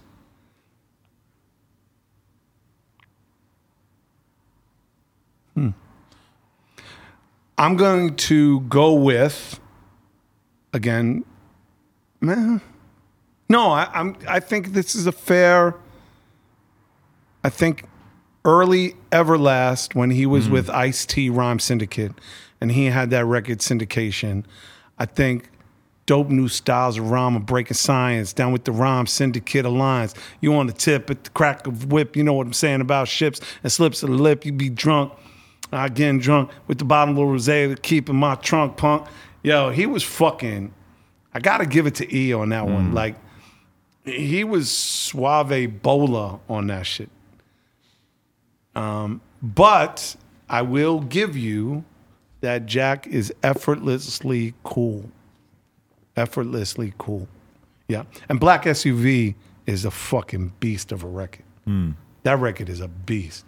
I think in part that that moment with him and Saweetie kind of stood out to people a lot because there's maybe like a moment where people realize like, oh, Jack Harlow maybe is the rare white boy who could bag a Saweetie. And when she said, when she's holding his hand, he said, Why's your hand shaking? And he put his hand in and she's, What? Woo! And she got geeked. Mm. She got geeked. His game, as they say around the way, was on fleek, I hear. I hear they use that language. He's even smart enough that we don't know who the fuck he's smashing for the most part. You hear a few whispers here and there, but What are know, the whispers? Well, the Addison Rae thing was a little bit publicized. I don't know who else has really been reputably. Uh, she's a she's like pretty much the biggest TikTok girl. So No, I, I know who Addison Rae is, but I'm not really look checking for chicks like that who steal black dance moves and don't give fucking credit where credit's due. Fuck that bitch. I think she does and credit fuck now, all right? white people who steal Period. black Cut. dances and don't give them motherfuckers their credit and then fucking live in big ass houses and don't give fucking credit. Fuck you. Stop stealing black culture, you fucking vultures. and fuck Fortnite. I don't know about that. I don't know about that. Maybe stealing dances. I don't. I don't. Uh, but that's uh, uh, maybe I don't. know. but that's some real shit. Like yo, there's like, did you see the New York Times um, special? But now Fortnite has Martin Luther King doing a speech, not as a playable character. No, I know. Um, but did you see the New York Times special on black creators who try to do a black creative house in Atlanta? And the dude that created one of the dances, Addison Rae, stole it. Yo, it's a great special. It's a great, it's a great documentary on black creators. Stop stealing dances. And also, they said that the algorithm purposely, TikTok's purposely like shiny, bright things. That's why black creators don't get as much likes on the on the TikTok algorithm. Wow. Yeah. I can also say that we've had TikToks deleted for rappers saying the N word in the TikToks, which seems kind of bizarre to me. I don't really know how I feel about The a oth- Chinese conglomerate the making other the thing- decision about how we're allowed ask to communicate. I want to ask you this though, as as a white creator, Right. um, Allegedly. allegedly, I haven't got the twenty three and Me back yet. I'm sure you have one drop of black blood, I like got- we all I do. have to. Have to. There All has to be. There's some swag. Um, what do you think about this notion that there is a way that Instagram, way that social media algorithms really do not give equal credence to black creators. And why is there, uh, or do you believe there is there, this stymied section of black creators who do not accelerate because they're black? Yeah, I mean, I don't know about that specifically, but I will say that uh, it does stand out that like you you see the same pattern play out over and over. Where you'll see like a black guy doing a certain type of skit, and then you'll see a white guy doing the same exact fucking skit. Yeah. and it kind of just like hits a bigger audience because you know maybe people want to see somebody that is more relatable to them doing that. But then the weird thing about it is that now with the TikTok sounds, it's like you're importing. You know, it would be incredibly easy if I see a black guy doing a skit on TikTok. I just use that sound. I mouth over the actual skit that he's doing, and this is now blasted out to my fan base. Essentially erased of any trace of him, unless they were to click that sound. Right. So it kind of like it, it, it makes it so that people just completely mirroring other creators' skits is like almost like encouraged. Yeah, one of the things I, I will share with you, and I wasn't going to share with you, but I am going to share with you because I've really become quite fond of you on this this conversation we're having. Thank you. I created a because of creators who were being um, basically banned from social media because they were using beats that weren't DMCA approved Okay. me and my partner created an entire uh, lo-fi um, platform called Portal. You can go to Spotify, PRTL, and it's all DMCA approved beats, but we did all different genres. So we're the only lo-fi company in the world that does bossa nova, synthwave, alt rock, reggaeton, reggae, calypso, soca, as well as lo-fi, hip hop, and lo-fi, all of that. Right. And we are in the in the process of doing a partnership with Xset, so that all the players on the Xset platform can use our music without being stripped down and taken down. That's what's up. So it launched two weeks ago, and uh, we have more partnerships that we're doing. But it was one of those things that's like you know you see a question, and I'm in a position, thank goodness today, where I can find a solution. You know what I'm saying, and work with creators who make amazing music, pay them to make these instrumentals, and be able to provide them to people on platforms around the world that can utilize that music and never have to worry about it being taken down. Do you feel like you also just have a passion for just building businesses, period? Because you're talking about that liquor company that you sold. You're talking about something like this. I mean, that doesn't have anything to do with like storytelling or whatever, right? So is that just another? I don't disagree. I mean, I think it's all storytelling. I mean, Nuvo was a really amazing story. Right. I mean, I remember meeting with people in the liquor business that said to me point blank, that shit's a failure. You're never going to get black men to drink a fucking pink bottle carbonated vodka. Right. And we proved them wrong. It was an amazing story. Not only did we prove it wrong, but motherfuckers lost their mind over that shit. Hmm. Like lost their mind. We were doing 400 videos a year, something like six, 700 integrations a year. Like it was crazy. So I think that is compelling storytelling. I think that does create stories. I mean, Fat Joe and T Pain just talked about it on on his show. Hmm. So I think it does create stories. I think that you know building a portal is about stories, right? Because here you have creators that are talking about let's plays and they're talking about integrations and engagement, and they want the right music, and they find an instrumental and it gets their story gets taken down. Hmm. So now they have an opportunity to tell more of their stories. Um, but I love building businesses. It's it's something that has been a passion of mine, man, for I mean, since I was a little kid. You know, so you know, even 3rd Bass in a lot of ways was building a business. No one thought we could do what we were going to do. No one thought we had the the cheat code, if you will, to do what we did, and we did it, and we and we and we fucking smashed through the door in a lot of ways. Um, so it's always been about creating great story, great content, and I'm gonna continue to do that. Unition and what we do in the virtual event space Yo, that's just gonna be fucking bonkers, B. It's just gonna be bonkers. What we do in that, what we do with Portal, yo, the next three months, what you're gonna be hearing, what we're gonna do on Portal, the partnerships we're gonna create are crazy. Because there's a need, bro. There's a need. It's the same reason why people are so fucking enamored with everything you do. Because there's a need to watch you grow and develop. Like people are invested. I'm invested in what you do, bro. I'm invested in No Jumper News. I'm invested in these fucking little things you throw around that I watch every fucking day. Watch your daughter fucking, you know, I'm invested in what you do, bro, because it's fucking cool. Yeah, that shit is fucking fire. Yo, fuck No Jumper Water, most wavy, wet water in the industry. Fuck with me. You know what I'm saying? Like, people get invested because there's an intrigue, right? And not only an intrigue, it's an interest and it's based on integrity right? So once you create that capture, that integrity, that you're the same motherfucker, you build from that.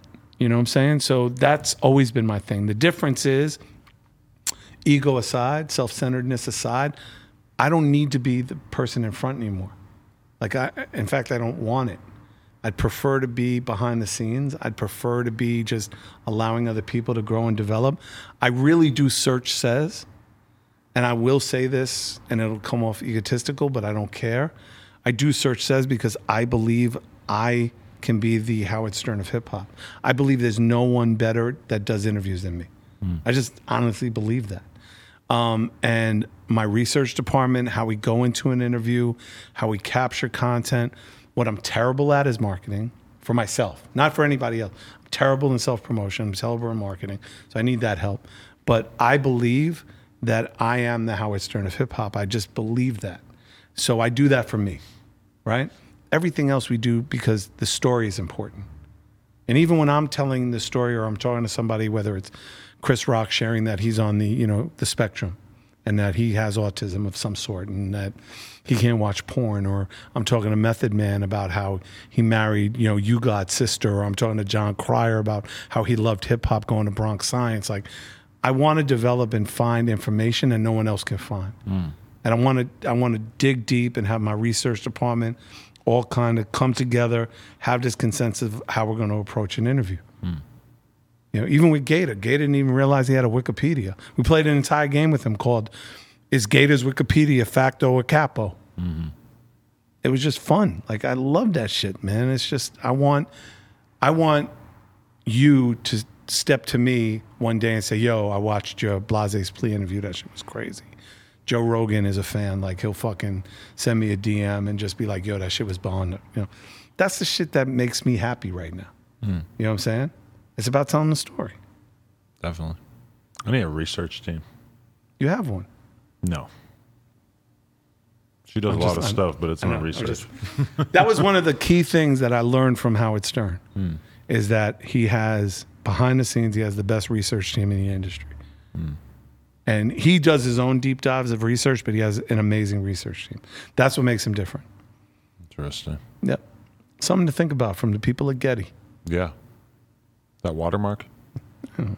maybe. That's why I think of Getty. It's that Yeah. watermark that nobody wants to pay to have removed from their photo. Getty Images. Yeah. No, there used to be a Getty gas company. Okay. Back in the day, and that was the commercial. Something to think about from the people at Getty. They would tell you this compelling thing about the environment that they were destroying, Right. but they would fucking counterbalance it with something to think about from the people at Getty. Yeah. I love that. I love when I'm listening to a podcast and it's sponsored by like BP. and like And it's an environment podcast. or, or I'll listen to you know what I listen to like New York Times like the daily podcast and shit like that. I love that one. And That's the one I was telling you about about black. That's the one, the Daily. Oh, okay. So I think I do remember them talking about it. You gotta it. see that on Netflix, bro. That shit is fucking fire. But like Laura, mark the date and time. you know, you'll listen to any random episode of the Daily, and you'll, you know, they'll be talking about how Facebook misinformation has like corrupted our elections and shit like that. Yeah. And then one day you'll hear an ad from Facebook on the Daily where they're clearly just trying to message to their audience, like, we care about user safety and we care about, you know, and it's like, they're really allowed to fucking advertise on this platform to try to debunk the things that were just reported on this platform. But I Yeah. gu- I, guess I shouldn't be surprised. Yeah. I mean, they're journalists, right? So you have this ability to kind of see it from both sides, right? And they probably have like one of the higher standards for journalism, journalistic Ah. integrity uh, on, on many fronts. I would like to think That's like saying Def Jam is still the best rap label in the world, but they're putting out fucking like Mm, okay. DaniLeigh. I can't You believe know what I I'm mean? trying Like, to you know what cap I'm saying? for fucking the New York Times here, but I feel like that the, the wall erected between their advertisers and their content But- is probably higher than But than dude, most. but that's what branding is. Mm. What you just es- established is why I love what I do. Because you'll still see the New York Times as the ethos because it's the fucking newspaper that either you saw your dad or your grandfather that got, you know, that everybody saw as the Bible of information, right? Mm. That's a brand that even though they've basically over the last five years destroyed the integrity of it still lasts. It's the same way same way Def Jam is still even though they put out Justin Bieber and they put out, you know, Sum 41 and they're still seen as the rap label that rappers want to be signed to. Are they? Yeah. They are. Who are I these mean, rappers? I'm gonna be honest with you, and I've been to De- Def Jam. I've tapped in over there. Nobody gives a fuck about Def Jam. They're talking about QC and shit. They're talking about No, no, no. And and You know. QC, but QC is different. Like to me, Q, but- QC is different because to me, when I see Def Jam, I think of Motown. right. When I see QC, I think of Death Row. You know what I'm saying? Like it's just different. Like they're just built different. And and what P and what Coach K and now what Chris Hicks are doing is taking that company into a content direction that is just revolutionary. It's just revolutionary. I love those dudes. Um, but there's also a lot of great people in that cipher that just do a lot of great work. You know what I'm saying? That you don't see behind that are behind the scenes. You know. Um, but man, this is uh, I, I've really enjoyed this, bro. Thank you. Yeah, appreciate it, man. Nah, man. Thank Great you. man. conversation. This was. I, I can't tell you how long. First of all, I can't tell you how long I wanted to do this. I'm real thankful that Ben Baller put us together, Oh, he did. Yeah. and um, so shout out to Ben. ben Baller did the chain. Yeah, and Ben Baller did the Dominoes, which I fucking needed to buy today. Pizza. Um, huh? Pizza or No, he did uh, He gold out- dominoes oh wow. today. He did a gold domino set. We have a Ben Baller grill. I also have a Ben Baller fridge at my home. Oh, the little mini fridge. You lucky. I I, just got these from Supreme. Shout out to my man West. These are new Supreme boots that ain't even out yet. That's my drip. Hell took some of my weed. I just want to throw that out there. You know, you know, one thing you'll never have to worry about is me taking any of your weed. There we go. That's one bonus of That's having me reason. around. That's all the reason I need to stay close by Serch. facto. Facto. Mm-hmm. I like that. I'm gonna start running with that as well. Please, yo, please shout out to my man Troy Ave from Brooklyn who let me run with it. So now you're the next one. Facto, not capo. Oh yeah, that is when I think about Facto. I think about him. That's a good Yeah. point. Yeah. Troy Ave was also a great partner. I had a, a, a wine company. Did it with him. Um, birthday cake wines. Shout out Troy. Ave. Wrote him, wrote him a lovely check. Fire. Serch. Appreciate you, man. Nah, Adam, man, I, I, I appreciate you. I appreciate the effort and the time you put into your craft, and uh, my condolences on the cat. No, he's not dead yet. No, but you know, you got a little time left in him. hey, I'm just saying it now because who knows when this runs, and um, and just thank you for letting me, you know, promote what we've got going on, man. I appreciate you. No problem. All, I'm, hey, all I know, we're gonna make some fire. Rest in peace, Tony Cat merch. You got to make the best out of this opportunity. uh, I'm gonna of a bad definitely- situation. Two, I need a two X in a hoodie. Oh yeah, we got to print it on tall tees so we can look like dudes in LA in like 2005. Yeah, Damn, Laura's doing the crip walk in honor of it, and the whole. she shit. does that. What is that? Yo, that was crazy right there. I felt it though. I felt the energy. Yeah. Like I felt the energy right there. She's fucking flipping the rolling 60 right there. It's fucking energy Mm-hmm. Bro, right there. a French dude pulled up and did the podcast the other day, and she speaks French and like was originally A trouvé bon voyage? they started hitting each other with hella French back and forth. Oh, okay, gotcha. It freaked me out. I was like, oh my. God. I just God. asked how how was her trip in French, and she didn't Oh. respond. She's a very private person, very private French speaker. Serch, I appreciate you, man. Nah, bro. Thank you. Thank you so much, brother. MC Serch, No Jumper, coolest podcast in the world. Check us out on YouTube, SoundCloud, iTunes, Spy- Skype, No, we're not on Skype. We're not on Clubhouse either. Patreon though, twenty five dollar tier is on the screen. Appreciate y'all. Like, comment, and subscribe. NoJumper.com if you want to support. Go cut yourself a kendama, etc. Facto. Facto, not capo.